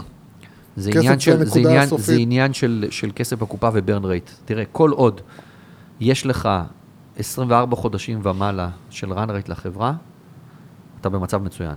ברגע שאתה יורד מתחת ל-24 חודשים, אז אתה כבר מתחיל להבין שאוקיי, תכף אני אצטרך לגייס כסף, ואז אתה תלוי בדברים שכבר לא תלויים בך. לדוגמה, כרגע, אתה יודע, יש טרנד נורא נגיטיבי בעולם לגבי השקעה בסטארט-אפים וה-valuאציות אה, נופלות וכדומה, אז ברור שמי שעכשיו נשאר לו 12, 12 חודשים, 8 חודשים, 10 חודשים, כן. הוא בצרות צורות, כן? זה לא משנה מי הוא. או שהוא ייחתך בוואליואציה, או שהוא לא צריך לגייס כסף. אבל מצד שני, אם יש לך 24 חודשים פלוס, ואתה יודע לאן אתה הולך, אתה פחות כאילו תלוי בטרנדים האלו, אתה די יודע מה אתה עושה. אז יש משהו באמת, אה, חברה, סטארט-אפ, אני יודע שאנחנו נדבר על סטארט-אפים, אבל אה, הייתי רוצה גם להגיד כאילו חברה בכלל, אבל בוא נגיד סטארט-אפים. יש משהו באמת ששונה היום בגלל המצב, במרכאות, שהוא, שהוא לא, הוא היה, הוא לא מש... היינו מדברים אחרת לפני שנתיים, אבל היום בגלל המצב אנחנו כבר מדברים אחרת לגמרי בנוגע לסטארט-אפים. כן, ברור. עכשיו יש הרבה פחות, אה, לדעתי, הרבה פחות ניסיונות לגרוס אה, של חברות, של חברות, גם בעיקר ישראליות, אבל גם בחו"ל, כאילו, עד לפני שמונה חודשים, עשרה חודשים, שם המשחק היה growth. תגדילי כמה שיותר את החברה, תיכנס לכמה שיותר שווקים, אגרסיבי. תגדיל את ה-revenue אגרסיבי, ויום אחד המשקיעים קמו בבוקר, וזה באמת ככה קרה, יום אחד המשקיעים קמו בבוקר, והחליטו שהמשחק הוא יותר לא growth, אלא profitability. עכשיו, תבין מה זה אומר. אנשים חושבים שזה, טוב, ברור, כאילו, זה כן. כמו שאתה שחקן כדורגל בפרמייר ליג, כל החיים שלך, יום אחד אתה הולך לישון, קם בבוקר, אומרים לך, תקשיב, אתה משחק מחר ב-NBA כדורסל. כן, הרי זה המהות של סטארט-אפ, מה, מה, לא, משנים את החוקים של המשחק, עכשיו משנים תבין. זה לשנות כן, את החוקים, אבל בצורה דרסטית, מטורפת. לדוגמה, תן לנו. מקצה לקצה. תשמע, ברגע שחברה היא, אומרים לה, "ת- תגדלו, תגדלו, תגדלו, תגדילו את ה-revenue, תלכו לעוד שווקים, המוצר, ה-marketing plan, ה-sales team, כל ה-execution מכוון אך ורק growth של revenue ולא profitability. זה לא אומר שאתה מוכר בהפסד, כן?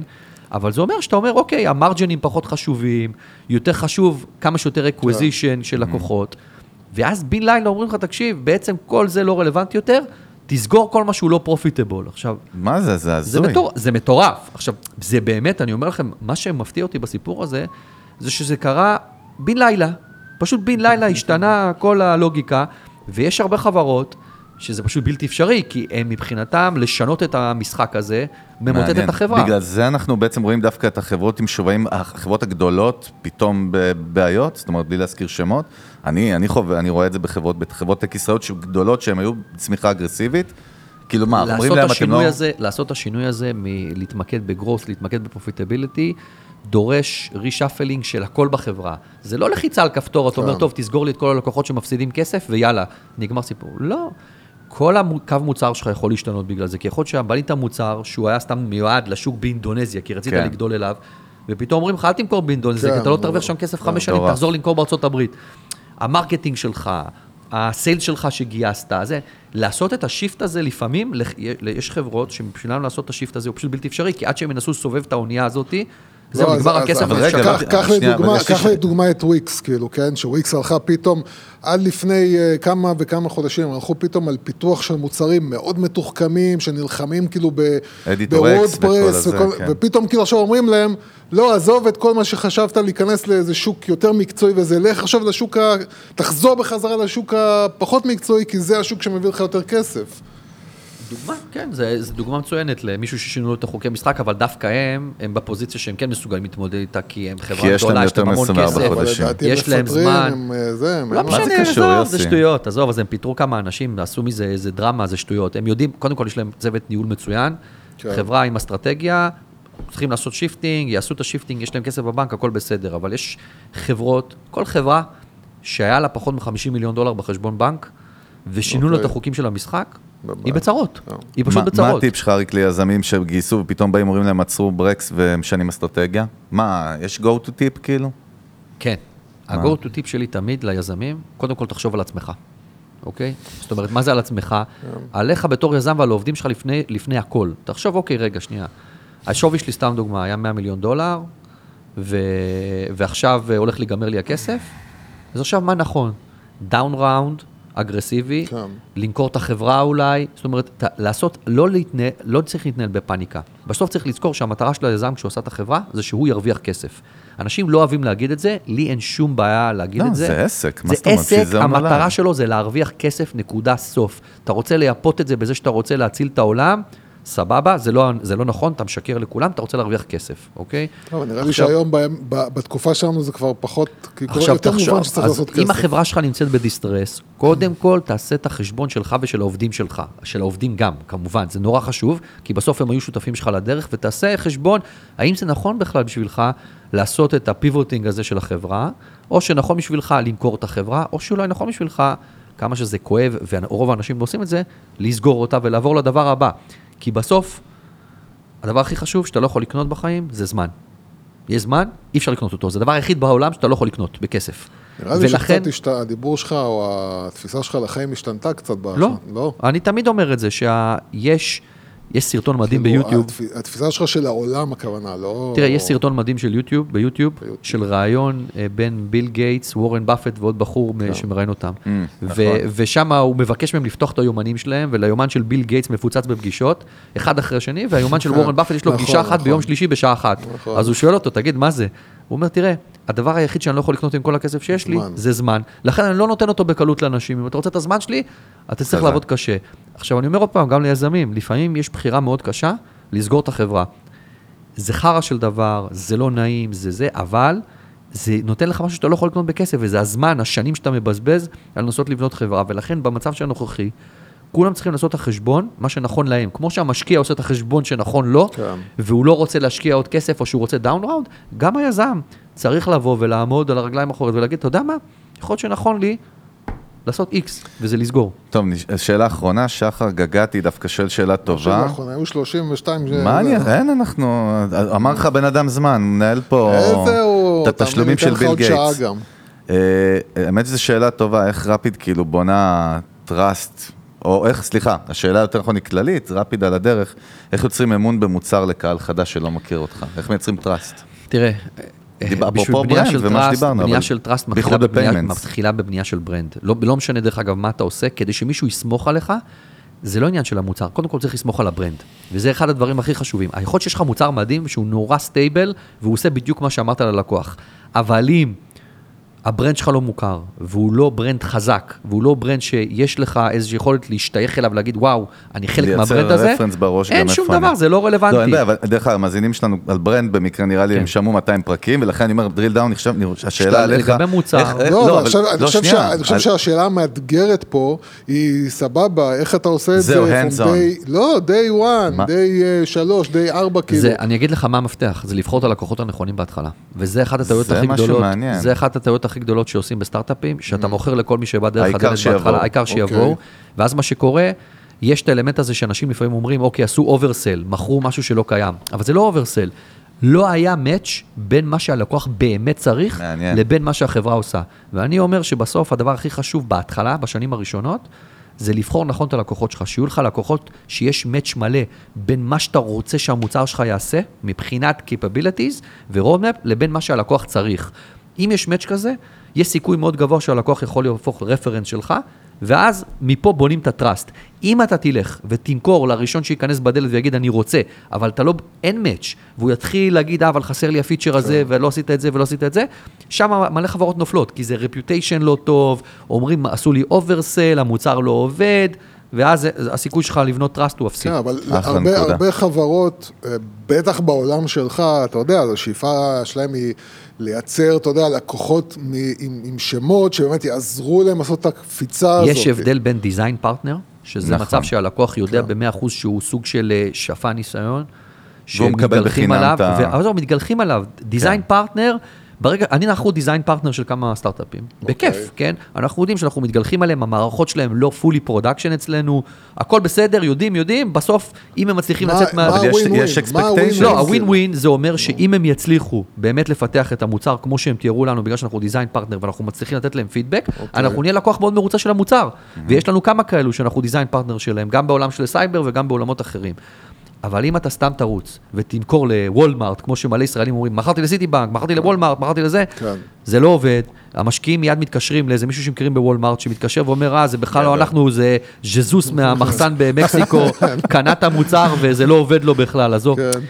זה נורא חשוב. לבחור את הלקוחות נכון, וזה המפתח בשביל להתחיל לבנות את ה-trust. אחרי זה זה branding. sales לא בכל מחיר, בקיצר, זו נקודה. מעניינת, כי זה הכי מפתה, זה כמו כסף, לא כמו, זה כסף, זה. כמו לקחת uh, כסף מאנג'ל שהוא לא באמת משקיע מקצועי, ואחרי זה הוא תקוע אצלך בבורד וגומר לך את החברה, כי הוא רוצה שיחזירו לו כסף כל חודש או משהו כמה. כמה, אבל, זה, אבל, זה. זה, אבל זהו, אבל אתה מבין עכשיו, כאילו מהשיחה שדיברנו, מה שדיברנו בדקות האחרונות זה כאילו באמת שעכשיו נהיה פתאום לחץ כזה על מכירות ורווחיות, ואז אתה כאילו אומר, איך בסיטואציה כזאת שבה אני צריך להראות רווחיות, אני גם צריך עדיין לשמור על המוניטין שלי. לא, אבל מי שצריך להראות רווחיות זה ראונד C ומעלה כזה. עדיין אין, אין צפי לאספרי סיד, סיד A ו-B. אין ציפייה מהם. בדיוק. אבל מצד שני, אם אתה רוצה לבנות טראסט, שזאת הייתה השאלה, נכון. החל מהסיד ראונד שלך, שבעצם יש לך כנראה לקוחות, אתה חייב לבחור אותם נכון בהתחלה. תתחיל עם משהו. תמצא שאלה מהזה, אני רוצה כאילו אה, כן אה, לחזור קצת, בגלל שבאמת יש לנו פה הזדמנות, אה, מכיוון שעשיתם מיתוג מחדש ואתם נמצאים בתהליך, אז כן מעניין אותי, אתה יודע, בוא, עד כמה שאתה יכול לשתף אותנו. איך נראה תהליך כזה של בניית, אה, נקרא לזה לא בעיניים של CEO, בעיניים של יזם, כאילו, כי אנחנו מדברים הרבה על אה, תהליך של branding, והוא נשמע משהו מאוד מעורפל כזה, ולא ברור, אתה יודע, מאוד מופשט, כאילו, בוא, איך אתה הופך אותו ישראלים ללא חושבים ש-branding זה לוגו. נכון. קודם כל, זה מחלה של זה- ישראלים אני- ברור, מטורפת. אני ברור, תמיד ברור, אומר. שהמיתוג של המילה מיתוג לא כן. טובה בישראל. תקשיב, הם חושבים ש-branding זה לוגו, כל פעם שאתה מדבר נכון. על brand, הם אומרים, אבל לוגו. הלוגו לא השתנה. נכון, אין נכון, קשר בכלל בין הדברים. בסוף, brand זה איך אתה רוצה להציג, להציג את עצמך כלפי פנים וכלפי חוץ, ומפה נגזרים מיליון דברים שהם לוגו, צבעים, אה, תמונות שאתה יכול להשתמש בהם, וכו' וכו' משפטים מסוימים שאתה רוצה לשים אותם. המפתח בסוף הוא לדעת למי אתה מוכר, אוקיי? מי הלקוחות שאחריהם אתה רוצה ללכת. סתם כדוגמה, יכול לתת לך דוגמה. בבקשה. אה, אנחנו כרפיד מושקעים באיזשהו סטארט-אפ ישראלי, נקרא אנקור, גם חברה של תשלומים, שהיא מוכרת לרואי חשבון בארצות הברית. הלקוח אוקיי. שלה זה רואה חשבון. של בסדר? הלקוח, כן. ואני כבר אומר לך, למכור לרואה חשבון, זה שונה לחלוטין מאשר למכור שירותים של רפיד לחברת הייטק אחרת שצריכה תשלומים. כן. ואני כל הזמן אומר לו, למנכ"ל של החברה הזאת, תקשיב, אחד, אחד הדברים הכי מסובכים שאתה צריך למצוא פתרון אליהם, זה בכלל מה ה-positioning שלך, ואיך אתה רוצה להיראות כלפי רואה חשבון, כי רואה חשבון זה יצור אפרורי, שאוהב אקסלים ומספרים, ולאו דווקא אוהב משהו מגניב בחברת tech. כן. וככה על זה יש לי מיליון דוגמאות, כן? אם אתה מוכר למישהו שהוא, אה, סתם דוגמה, מנהל בנייני מגורים ל-long term rent.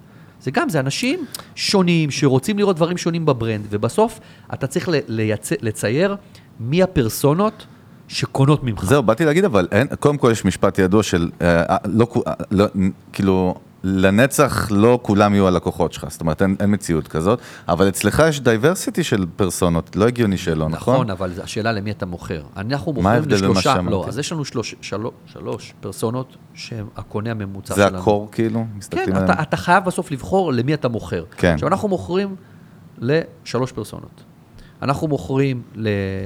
אה, Head of Payments slash Product Manager בחברה גדולה, שבעצם אחראי על כל עולם התשלומים. כאילו enterprise נגיד? כן, ב-enterprises. Head of Payments או איזשהו Product Manager שרלוונטי ל-payments, שזה בדרך כלל בן אדם שיותר קונה על בסיס אה, עוצמה, ידע של החברה מבחינת מה שהיא מתעסקת, דוקומנטציה ודברים זה כאלו. מה שמניע אותו, מעניין. זה מה שמניע אותו. מעניין. אנחנו מוכ, מוכרים, הפרסונה האחרת שקונה אצלנו זה small business owner, פשוט בן אדם שיש לו עסק קטן, שהוא רוצה מערכת תשלומים לעסק שלו. זה יכול להיות ממישהי שעושה חנות e-commerce. בשופיפיי, חנות כן, בשופיפיי שופיפיי של קלאסי. בדים. כן. שמה שהוא צריך זה סימפליסיטי. כן. ואמא שלך, אל דברו איתי, תנו לי שני קליקים, תביאו לי את הכסף והכל נגמר. והבן אדם השלישי שאנחנו מוכרים לו, זה בכלל דבלופר, מפתח. למה? כי הרבה small businesses, כל האתרים שלהם נבנים על ידי מפתחים צד ג' שעובדים בסרביה, קרואטיה, לא משנה, הודו וכדומה, שבעצם הם האנשים, המפתח שבונה את האתר, הוא הוא זה שבוחר את מערכת התשלומים. לא חשבתי על זה ככה. אף אחד לא חשב על זה עד ש- עד לפני לא, שנתיים. רגע, זה מה אבל אתה. לא מדבר על אה, כאלה שרוב מה שהם עושים זה פשוט אתר בוורדפרס, שזה מישהו... אה, אבל עדיין הוא צריך לבחור מערכת תשלומים. מאה אחוז, אבל אז אתה צריך להתממשק עם וורדפרס. אבל יש לי, זה ברור שזה חלק מהמשחק. לא, אז מה המפתח, לא, אבל המפתח כאילו... בוחר. הוא המקבל המפתח, החלטות, הוא מקבל את ההחלטה. תחשוב שהמפתח שמפתח ב-WooCommerce, שזו ברכה לא יודעת תשלום. קח דוגמה, אה, יש בסרביה, סתם דוגמה, 5,000 איש שיושבים שם ועושים את כל הפיתוחים של כל אתרי אה, אה, אה, WooCommerce. e-commerce. כן. ו-WooCommerce ו-Shopify ו-Wix, של כמעט כל מערב אירופה. אז אוקיי. יושב איזה בחור סרבי, ובעצם הוא זה שיחליט האם. ב-WooCommerce ישתמשו ב-Stripe, ברפיד או ב-Adyen. אוקיי. פשוט הוא קובע את זה. אין שם אף אחד שמחליט. עכשיו תבין, אם אתה לא נכנס לו לראש, כן. עכשיו. דרך אגב, צחקו עלינו, על הדמומנט, על המסיבות, על הזה. כן. אתה יודע שזה הביא לנו הכי הרבה לקוחות ever? Ever. מה הקשר בין. זה ללקוחות? כי מה שעשינו, לכל המסיבות האלו, תמיד, הרי המסיבות האלו, ברובם, רוב הכרטיסים, הלכו לא לעובדי רפיד. עובדי רפיד היו 30-40 אחוז לא ידעתי את מקסימום. זה. 30 אחוז מהמשתתפים. אוקיי. עשינו חידות למפתחים, נתנו מתנות את הכרטיסים לכל מיני חברות אחרות של כל מיני dev shops, כאילו מי שמחזיק ב-outsourcing, מפתחים וכדומה. כן. אתה לא מבין כמה לקוחות קיבלנו מזה. זה מטורף לחלוטין, היה. מחו"ל כאילו סטופ. שהגיעו? כן, בטח. תקשיב, בסוף כל אז יש לנו... חבר'ה צעירים, נכון, כאילו, נכון. שהם הלקוחות של... דרך אגב, אלה פה שלוש פרסונות שכל נחזור. אחת שונה שלוש פרסונות שונות לה- מהשנייה. בגלל, בגלל זה הלכנו ל-rebranding דרך אגב, כי מה שקרה, בגלל שגילינו שבסוף יש שלוש פרסונות, השפה של ה brand שלנו דיברה אך ורק לאחד לאחד, וחצי מתוכם, כן. אחד וחצי מתוכם בערך, אפילו לא לשתיים. כן. ולכן הלכנו על rebranding, שאנחנו יודעים כרגע בסבירות גדולה מאוד, אני לא יכול להגיד בוודאות, אבל בסבירות גדולה מאוד, שהוא יפגע בכל השלוש.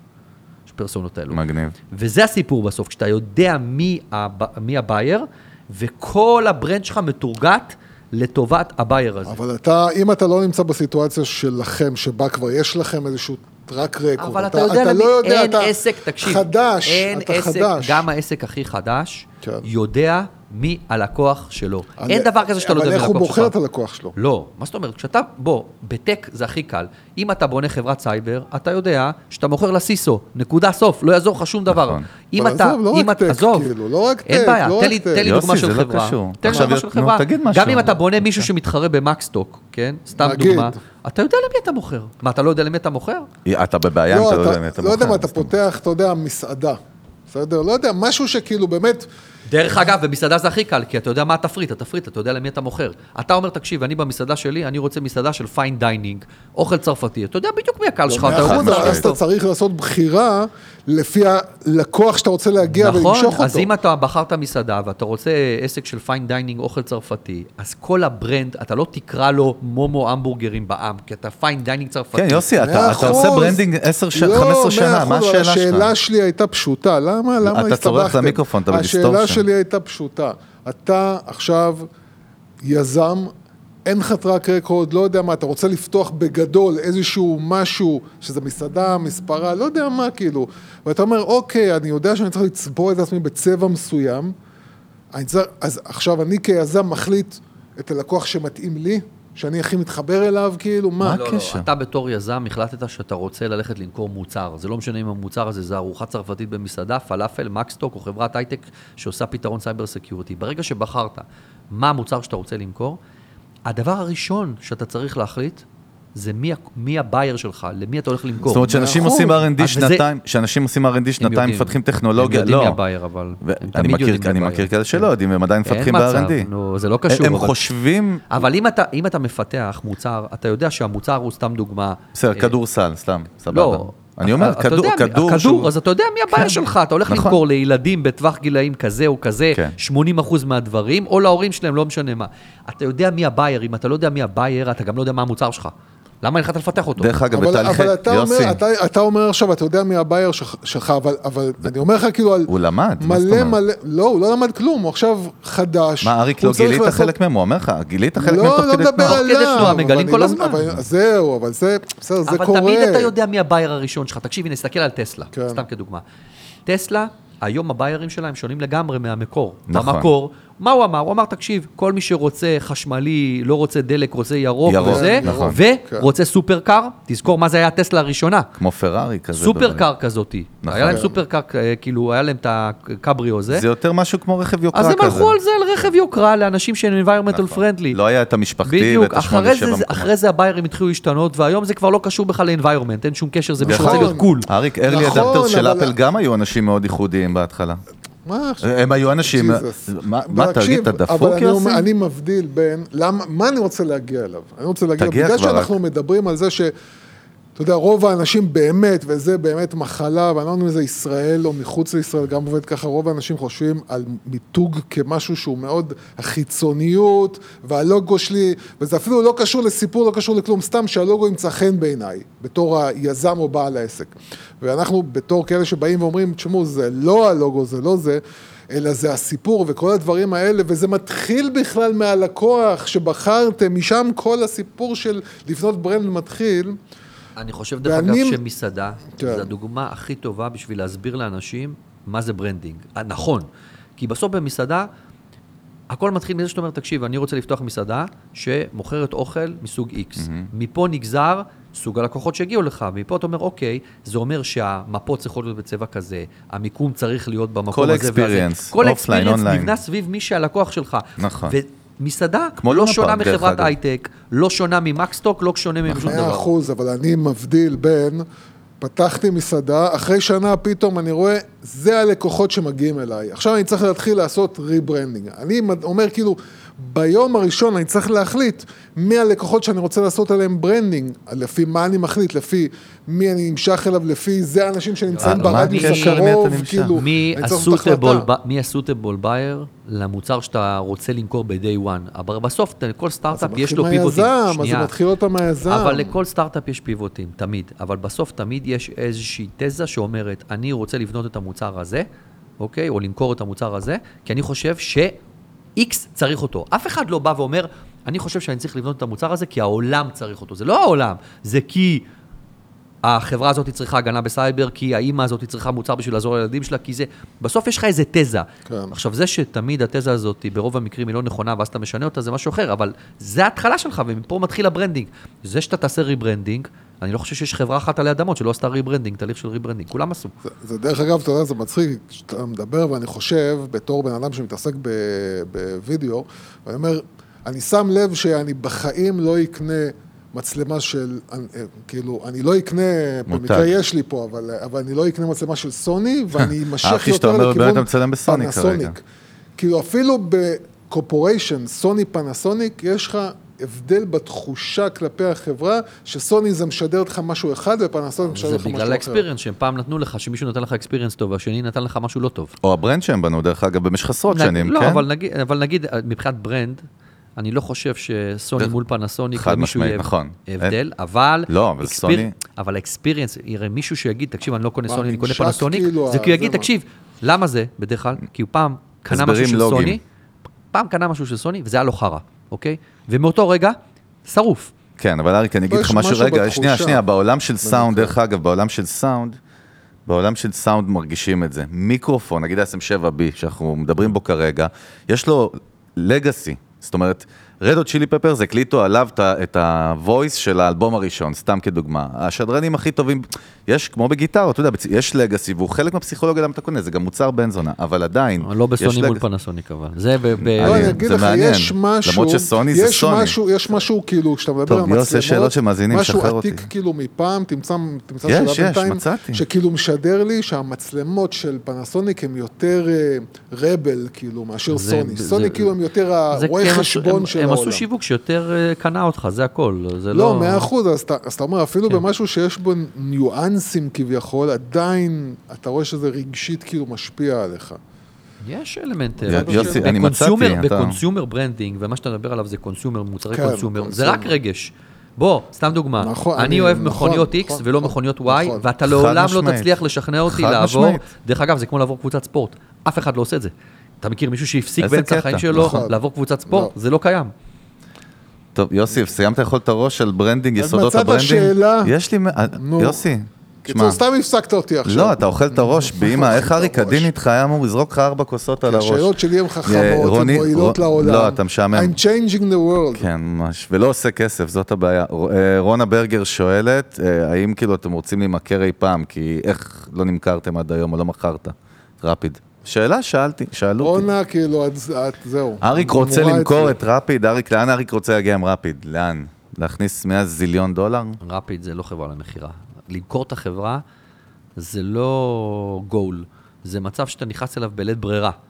אם אתה חושב שהחברה הגיעה לקצה של היכולת שלה לצמוח ולגדול, אז כן, אתה כנראה בסוף תחפש איזושהי, איזושהי דרך יציאה החוצה כדי לעשות cash out. פעם זה היה ה-goal של סטארט-אפים, exit strategy, עד עוד היו לפני- שואלים, מה ה-exit עד strategy לפני שלך, 6 עד נכון? 8 שנים ה-goal היה למכור את החברה. זה כבר boomer-י, אריק, לשאול מה ה-exit strategy? השתנה, אף אחד, אה? אף אחד לא רוצה למכור את החברה. בסוף, מכירה של החברה זה הודעה בכך שהגעת לקצה גבול היכולת שלך לגדול עם החברה. כן, זה ה-statement היחיד ברור. שזה אומר? למה, למה לעזאזל שתמכור את החברה אם אתה חושב שאתה יכול להמשיך להגדיל אותה עוד ועוד ועוד לגודל אינסופי? אבל, כן? אבל לא כולם רוצים אולי אינסופי, אולי מישהו רוצה סתם יאכטה כל היום דרינקים אין וכיף. שום בעיה, זה אומר שהוא צריך לפרוש ולמנות מישהו אחר, כי אם החברה היא טובה והמוצר. הוא טוב, בואנה, זה נקודה. תזוז טיל. הצידה ולך תעשה את הדרינקים שלך ביאכטה, והוא יגדיל, יגדיל את החברה, זה בסדר גמור, אבל אם החברה. נמכרת, היא הגיעה לקצה גבול היכולת שלה. אז מה זה יכול להיות עניין של אגו כאילו של היזם, שאומר אם אני לא אהיה פה אז גם מישהו אחר לא יהיה פה, כאילו, מה לא, הסיפור? הפוך. לא, הפוך. למה אתה לא יכול באמת להגיד, אוקיי,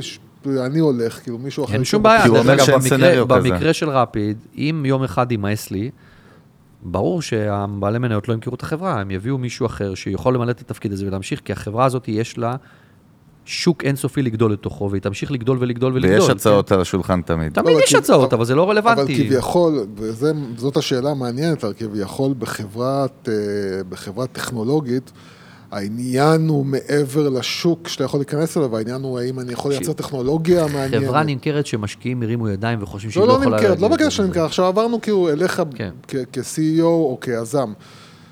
מה שמעניין אותך ומחזיק אותך זה האם אני יכול להיכנס לשוק, או האם האם אני יכול לפתח את לא, הטכנולוגיה שלי שתעשה דברים מדהימים. אותי מעניין רק דבר אחד. אני רוצה לנסות להגדיל את זה לגודל עצום, אוקיי? זאת אומרת, מבחינתי, המטרה שלי להגיע לחברה של 100 מיליארד דולר פלוס, כן? זאת אומרת, אני רוצה להגיע... שווי. כן, אני רוצה להגיע לגדלים שלעולם אף אחד לא חשב שבכלל אפשר לעשות מישראל גודל כזה של חברה, וזו, וזו זה המטרה שלי. ה-incentive שלך? כן, זה ה-incentive שלי היחיד. זה גם החברה האחרונה שלי, אני לא אעשה יותר. באמת? לא אעשה יותר. פה אתה מפתיע אותי. סקופ, גיא פינס סקופ, תרשום. שמעתם את זה פעם ראשונה לא, אבל- אצלנו. אבל באמת, מה? קודם כל אין מצב, אתה, ה-DNA שלך הוא זה מרגש, אתה יודע שאתה, אני שומע את זה, זה מרגש. לא, זה שאתה- האחרונה, אני אקח אותה עד הסוף, עד הקצה. אה, אז אומר לך האחרונה אני עד גיל 90, זה לא. זה לא עניין של עד גיל 90, אני אקח לא אותה עד גיל 90. הקצה. אני כאילו, אקח את לא יהיה- החברה... לא יהיה עוד משהו שאתה רוצה לבנות, לא. חדש, כאילו, from scratch. לא בתור מנכ"ל, לא. לא בתור מנכ"ל. תקשיב, זה heavy lifting מטורף, זה, אתה משועבד לזה לחלוטין. זה לוקח לך את כל החיים. כן. עוד פעם אני לא אעשה את זה, כאילו עשיתי את זה כבר אה, פעמיים, שלוש אפילו אפשר שלוש. להגיד. אה, זהו. טוב, יש לנו פה שאלה באנגלית גם הגיעה, מה אני אעשה? אז יאללה. אנחנו נקריא אותה באנגלית. דני מגווייר, נשמע כמו בוט, אבל לא, זה, זה לג'יט, מאזין שלנו מחו"ל. would be great to hear how his approach to leadership has changed over the years, looking forward to it. איך, מה, איך אתה מסתכל, מה זה leadership בכלל? מה זה להיות איך- לידר? מה הגישה שלך למנהיגות? מנהיגות, כן. אם יש, אם זה Buzzword, זה לא Buzzword, זה כן, זה לא. תראה, יש לזה ערך בגדלים מאוד גדולים של חברה כמו אצלנו, זאת אומרת, עד לפני שלוש שנים, זה היה פחות רלוונטי, כי זה כמו קומנדו כזה, אתה, פה- אתה 100 אנשים, אתה בערך 100-150 אנשים, כולם מכירים את מכירים את כולם, כולם, הכל נכון. ברור והחוקים ברורים. כשאתה מגיע עכשיו למצב שאנחנו 800 פלוס איש, ויש לנו משרדים בכל העולם, אתה יודע, הייתי עכשיו במשרד שלנו באיסלנד, איפה שיש לנו 200 עובדים. באיסלנד? בוא, אני כן. חייב לנסוע. יש לנו 200 עובדים שם מרכישות אה, שעשינו. רכשתם שם אה, כן. חברה. אה, היה לי קטע מוזר, אני נכנס למעלית בבוקר, אף אחד לא רוצה להיכנס למעלית ביחד איתי. אנשים מפחדים להיכנס כי הם איתי יודעים למעלית. שאתה אריק שטילמן. כן, הם מפחדים להיכנס איתי למעלית ואני עולה לבד במעלית, ובהתחלה לא הבנתי, ואז אומר לי הבחור איתי, המנכ"ל של ואתה הפעילות ככה עם המקומית. הטישרט של רפי, אתה כן, גם כן. שם? הוא אומר לי, אתה יודע שהם מפחדים להיכנס איתך למעלית, כן? גדול. כאילו. באמת? אז, כל האלמנט הזה של לידרשיפ הוא משתנה. בעיקר. בגודל ובחברה רב-תרבותית, שבסוף זה קטע, מה, מה הקטע. שלהם? מה היה הקטע שלהם? למה הם לא, מה, כאילו, מה, הם פחד? לא... כאילו, כבוד? כבוד, מה הקטע? הכבוד, העניין של, האלמנט של הכבוד, כן? זאת אומרת שמבחינתם, בתרבות שלהם, המנכ"ל הוא כאילו איזה משהו שיושב באיזה מגדל שן ולא רואים אותו, אתה. יודע, וזהו, כן? ואז היה לי את מה שנקרא טאון הול, שאני מכנס את כן. כולם ומדבר איתם, ואתה יודע, ו... זה הופך להיות צחוקים, כאילו, אני יורד על הבחור הזה, צוחקים ההוא, זה, זה, זה. שבת. ואז בארוחת צהריים, פתאום השולחן שאיפה שישבתי לאכול היה מלא, כאילו, באנשים ישבו איתי, כן? זה עניין של לשבור, לשבור את ה-distance אה, עם אנשים. באיסלנד, באיסלנד זה לשבור את הקרח. לשבור את הקרח.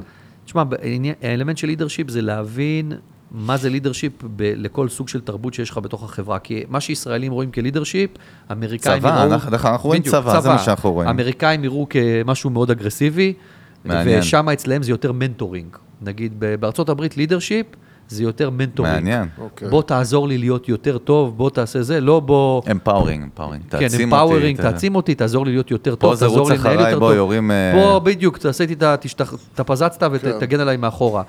אז ממש. ההבנה הזאת היא של מה כל אחד רוצה ולדעת להתאים את זה, זה, זה בסוף האלמנט הזה של leadership.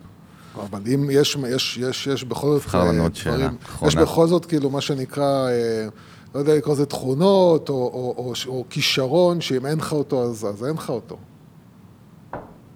תראה, אם אתה, אם אין לך כריזמה, ואתה לא יודע לסחוף אחריך אנשים, אתה לעולם לא תוכל לבנות סטארט-אפ. אוקיי. הסטארט-אפ שלך ייכשל. לא משנה אם הוא ייכשל על ההתחלה, או שהוא ייכשל אחרי 50 עובדים, שזה בערך 50 עובדים. זה אחד ה-make or break הכי גדולים כאילו של חברות מבחינת אה, כל מה שקשור לצמיחה שלהם. בסוף, אם, זה עניין של, אה, או שאתה יודע שיש לך כריזמה או שאין לך. כריזמה אין, בלי זה כאילו... בלי אין. זה, להיות מנכ"ל של סטארט-אפ בלתי אפשרי. אתה יכול להיות, דרך אגב, בלי כריזמה, מנכ"ל של enterprise מאוד גדול. אם אתה איש operation מדהים, מה, מה, כן. למה, למה enterprise כן, ודווקא... כי, ב, כי ב-enterprise המנכ"ל הוא יותר דמות שמנווטת, והוא לא צריכה לסחוף אנשים אחריו יותר מדי, כי אנשים באים לעבוד באיזה מפעל גדול, והמנכ"ל צריך להיות מאוד אופרטיבי ולדעת... הם מכירים אה, אותו בכלל, כאילו? מכירים אותו בשם, כן. אה, יודעים מי זה, אתה יודע, שומעים אותו מדבר, אבל הוא לא צריך לסחוף אחריו, כי זה enterprise, זו חברה גדולה, הם באים לדפוק שעון ולעבוד, אין איזה גול מטורף שכולם רצים אחריו. בסטארט-אפ בסוף, אם אתה לא כריזמטי, יהיה לך מאוד קשה לסחוף אחריך את האנשים, שזה מה שאתה צריך לעשות. אה, אוקיי. טוב, יש לי, הדר מרקוס פריד שואלת מי, הסט... מי הדבר הבא בטק שאתה רואה, איזה סטארט-אפ אתה רואה, שאתה אומר בואנה, צריך לשים עליו עין, להסתכל עליו, עושה משהו מעניין או שמעיף אותך. בעולם כמובן, לא מעניין אותי ישראל. טוב, וואו. הבנתי, אין. לא, לא, זה קשה, אני לא יודע להגיד לך, אני לא... קשה לי מאוד אה, לענות על השאלה הזאת. רפיד. רפיד זה כבר חברה גדולה. זה עוד לא- שאלה לא הרבה ביקשה. טוב, אתה הולך עם החולצה במכוון, נכון? אתה בגלל שאתה מאמין בברנד כל כך? ברמה אנחנו כזאת? כולם הולכים, תסתובבו פה מה במסדרון. כל האנשים פה... מחייב בח- אותם? לא. זה תרבות. קודם כל, יש לנו... שהיא מתחילה מה-CO דרך אגב, דיברתי על זה פעם עליך. קודם כל, יש לנו, אם אני זוכר נכון, עשר סוגי, סוגים שונים של טישרטים. דרך אגב, תודה אחי שלא כן. קיבלתי עד היום. עכשיו תקבל זה ביציאה. מדהים. אני רוצה אודי, עכשיו. תקבל יש ביציאה. אודי גם, אין בעיה. אני אה, רוצה גם אקסטרה מגפיים. יש לנו, יש לנו, כאילו בוא'נה, אם אני לא יוצא מפה עם מרץ' היום, אריק. נמאס לנו, כל הזמן אנחנו מגיעים לזה, אף לא טישרטים. זה קטע פה שלכל אירוע מיוחד שקורה, מנפיקים טישרט. מה? מה זאת אומרת? אני? מכיר רק את זה. מה זאת לא, אומרת לכל יש, אירוע? אז אני אסביר לך, נגיד יש, את יש את הטישרט הגנרי הזה של רפיד, שזה השחור עם הלוגו כן. של רפיד, שאתה תראה ש-80% מהעובדים באים איתו ככה לעבודה, שזה מעניין. אנשים באים איתו, זה, ה, זה הלבוש, מדהים. כאילו, זה, זה קטע, זה, אף אחד לא מחייב אותם, זה קטע. אבל היה- יש טישרט, נגיד, כשהשקנו את הפעילות שלנו בהודו, אז יש אה, רפיד עם סימן של רופי, אינדיאן רופי, שקנינו ראפיד, חברה... ראפיד. כן, יש, שקנינו חברה בהונג קונג, יש טישרט כזה שמראה את ה-skyline של הונג קונג עם, ה, עם הבניין, איפה, ש, איפה שראפיד יושבת. אה, יש את הראפיד Academy, שזה האקדמיה שלנו ל- לג'וניורים, שכל פעם שיש Academy, Academy 1.0, 2.0, 3.0, יש מלא טישרטים, באמת, הארון שלי מפוצץ בטישרטים של ראפיד, וזה הפך להיות קטע תרבותי פה, שאנשים באים עם הטישרטים של החברה. מה, מה אתה חושב באמת, שה- בניסיון הספציפי שלך, שהאנשים, שהעובדים שלך, הכי, זה מה שגורם להם באמת לבוא כל בוקר. כי ואני רוצה? פה דיסטמר, אני כאילו, יצא לי אפילו, לא יודע אם להגן, אבל אתה יודע, כאילו יודעים שאני מהמחנה, אז כאילו, אמרו לי, תשמע, בסוף העובדים שם, כמו שאתה אומר, מישהו זרק לי, כאילו, אני לא מבין, בסוף וייב של מה, מגרש כדורסל, טניס, עניינים, בירות, ב... זאת אומרת, כאילו, זה מה ש... ככה הם, טוב, ככה מישהו, מישהו ספציפי שדיבר איתי, תפס את זה שזה מה שמעניין עובדים. אנחנו יודעים, בסופו של דבר זה לא מה שמעניין עובדים באופן כללי, תרבותית היום, נכון? תקשיב, אני חייב להגיד לך עובדים? משהו. ב- אני חייב להגיד לך משהו. דרך אגב, זו לא אכפת כללית. לי למה העובד בא לפה. אם הוא בא לפה בגלל המגרש כדורסל, אם הוא בא לפה בגלל החדר כושר, אם הוא בא לפה? בגלל המסעדה, שנייה. כל עוד הוא נותן לי את התפוקה שציפיתי ממנו, והוא מתפקד בפרפורמנס גבוה, ממש לא מעניין אותי למה הוא בא לפה. לא, אבל אתה לא מזהה משהו שגורם לא. להם? אה, יש כל אחד, תראה, יש פה מיליון דברים, כן? יש פה אנשים שבאים כי הם אוהבים את הטכנולוגיה, כי הטכנולוגיה יחסית מאוד חדישה? ומאתגרת אותם. זה, יש פה זה אנשים ברור. שבאים כי הם אוהבים את העולם של התשלומים, כי הם רוצים לעשות שם שינויים, ו- ואוהבים את הקטע הזה שזה כאילו, תילחם בבנק, לא יודע מה, תילחם בחברות? הישנות. כן, יש אנשים. שאוהבים את זה. יש אנשים שבאים בשביל הכסף, סופר לגיטימי, בגלל האופציות, עשו. פה הרבה כסף אנשים. יש אנשים שבאים בגלל האקספיריאנס, כי הם אוהבים את החדר כושר, כי הם אוהבים את המסעדה, כי הם אוהבים את הקיר טיפוס, כי הם אוהבים את הכדורסל. בסוף, צריך להבין, זה ביזנס. המטרה שלי זה להביא את העובדים שאני צריך, והמטרה שלי שמבחינת פרפורמנס, הם יהיו בפרפורמנס as expected או high performers. מי שהוא לא פרפורמר, הוא עף מפה, כמו בכל חברה אחרת. כן, זה בכל... עכשיו, גם לחשוב שבן. אדם הוא לא טוב, כי הוא בחר במקום עבודה, כי שם גם יש מגרש כדורסל ואצלו אין, זה סתם שטות מוחלטת, העובד הוא מצוין. יכול להיות שזה מה שהוא העדיף. מה תרבותית? אתה, אתה, אתה, אנחנו בערך אותו גיל, אזור 39-40, יוסי 75 כזה, אנחנו פחות או יותר אותם אזורים, אבל מה אתה רואה בהבדל בין עובדים? אני קורא בזמן האחרון המון, באמת, גם culture wise, כאילו בעולם, mindset ו-shift של עובדים שהם Gen Z, וואי, ואחר... אתה רואה הבדל בעובדים, בתפיסה שלהם, בא להם לעבוד פחות, באופן כללי, תשמע, שליחות יש, אחרת. יש טרנד של אנשים מסוימים שנורא חשוב להם לעבוד מהבית, ורוב האנשים האלו ב- זה... באדיקות, יעני, זה כן, אבל רוב מה- האנשים האלו זה כי הם פשוט רוצים לעבוד פחות. נכון. וזה, ברור ותשמע, הם. רוצים לעבוד פחות, והם לא מסתירים את זה דרך אגב. כן, כאילו, אני, היה לנו פה איזה מישהו לא שהיה בתהליך, ב- בתהליך אה, ל- ל- ל- לגיוס, והוא אומר, אבל במקום אחר נתנו לי שלושה ימים לעבוד מהבית, אז שאלו אותו, למה אתה רוצה לעבוד מהבית? אז הוא אומר, כי לאשתי יש עסק ואני עוזר לה. זה- עכשיו, אני כאילו- זה קצת הזוי. עכשיו, אני מסתכל על ה-HRית שמדברת איתי, אמרתי, כן. את לא חושבת שיש פה בעיה כאילו במה שהוא כן. אומר? הוא אומר לך, אני רוצה לעבוד 60% משרה, ותשלמי לי בשביל 100. כן. יכול להיות שיש מישהו שמוכן לעשות את זה, וזה בסדר גמור. עכשיו, אתה יודע, לעבוד מהבית זה טרנד שכבר עכשיו יתחיל להיעלם לאט לאט, כי כולם כבר הבינו שזה בלוף. כן. עכשיו, יש את האנשים שאוהבים לעבוד מהבית. יש את האנשים שנורא חשוב להם העניין החברתי. שאנשים יהיו, אתה יודע, יותר בטווחי גילאים שלהם, ו- ויותר, אתה יודע, קטע חברתי ברור, בתוך ברור, החברה. ויש אנשים שפשוט אה, רוצים לבוא, לעשות את העבודה שלהם וללכת הביתה בשקט, בלי אתה אומר שזה לא שישגעו קשור אותם. לגילאים? ניסיתי להוציא ממך דווקא משהו יותר כאילו תרבותית, הבדל בין דורי, כאילו. ממש לא. אני לא, אני לא רואה את ההבדל. בין דורי, אני לא רואה. ולך יש, אה, מה, יש לך, יש לך עובדים שאתה רואה שהם היום לא נמצאים במקום שהם אמורים להימצא, אבל אתה מספיק, אתה אומר כאילו, וואלה, אני אשקיע בו, אני לא, לא לפטר אותו עובדים, כאילו. יש מלא עובדים, תראה. קודם כל, אנחנו לא מפטרים אף אחד לפני ששמים אותו על performance plan. הוא צריך להיות ממש ממש גרוע.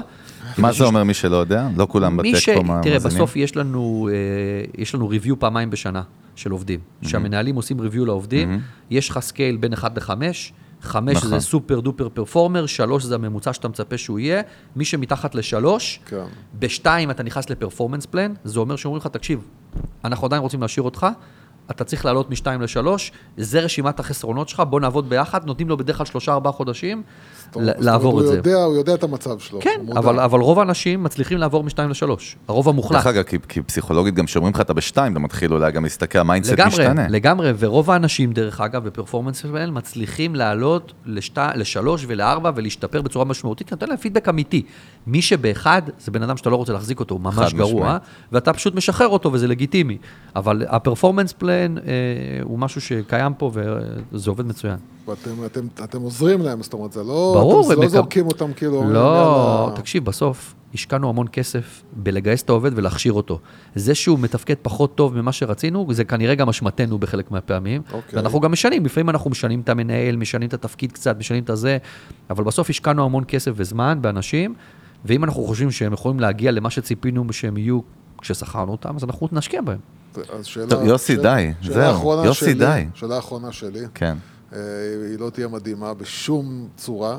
אה, אז שאתה יכול לוותר עליה. ל- לא, אבל זה כן מעניין אותי בגלל שאני כן רוצה קצת אה, לתת גם, אה, לזרוק גם משהו לאנשים שלנו שהם יאללה, יאללה. מאזינים לנו לא מעולם הייטק.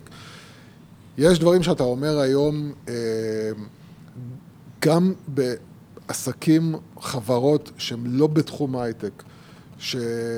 תשמעו, כדאי לכם להעתיק את זה מהעולם שלנו, של ההייטק, אם אתם רוצים שהעובדים שלכם יהיו, אה, העסק שלכם יהיה יותר טוב, העובדים כדי שלכם יהיו יותר שהעסק טוב. שלכם יהיה יותר טוב, ההמלצה שלי זה לכל עסק. לא משנה איזה עסק הוא. כן, אוטומציה וטכנולוגיה זה הדבר הכי חשוב בעולם. SAP. חובה, חובה, חובה, זה לא משנה מי אתה. גם אם אתה עסק הכי אולד סקול, מספרם, מניקור פדיקור, דווקא אה, אולי אפילו. דווקא אה, זה הדבר שען, שאתה- לא יודע מה, כן. להכניס טכנולוגיה שתאפשר אוטומציה ו-customer experience יותר טוב, ולהתאים את החוויה שהלקוח שלך מקבל פה, שהוא מקבל במקומות אחרים שהם טכנולוגיים, קריטי לשרידות של העסק שלך, קריטי. אוקיי. אני אחבר ואוסיף מה שאתה אומר. לא שמישהו ביקש ממני. I'm fold, I'll fold. לא, אבל, אבל באמת אני חושב שאחד הדברים גם שאנחנו רואים בתור אנשי brand ו strategy ב branding זה שכמה חשוב לחבר את החוויה, את אותה חוויה של ה brand ב offline וב online. זאת אומרת, אין קור... בישראל נגיד, אריק, אני אחסוך ממך את כל ה... אתה גם מכיר, אבל זה פשוט זוועת נוראי. עולם, באמת. אני ברמת שאני קונה לפעמים דברים ב e-commerce בארץ, ואני כל פעם מתחרט על לא זה, ואז... מגיע פעם. לא, לא רק שלא מגיע, אחרי שבועיים שלא עונים לך, ולקחו לך את הכרטיס אשראי, אומרים לך, "אה, סליחה, אין את זה במלאי בכלל, באתר זה הופיע במלאי.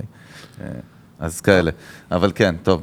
קיצר, אכלנו הרס. מה אתה אומר, יוס? דרג? את אריק בפרפורמנס ריוויו של הפרק. ידעתי שאתה תגיד איזה משפט. שתיים. מפגר, אריק, תתחיל לעבוד יותר קשה. אתה צריך לעלות לשלוש. הוא כזה אוקוורד בשיחות, אתה יודע, הוא כאילו, אתה לא יכול, ברגע שיש שקט, יוסי, מאז אתה יודע שאני שאתה ואתה בסכנה. התגרשנו, אריק, אתה כן, יודע, אני ויוסי אה, התגרשנו, היה לנו אייג'נסי. לפני שנים, התגרשנו, ויש לנו את משמורת. משותפת על המנגל. כן. העיקר שזה עובד.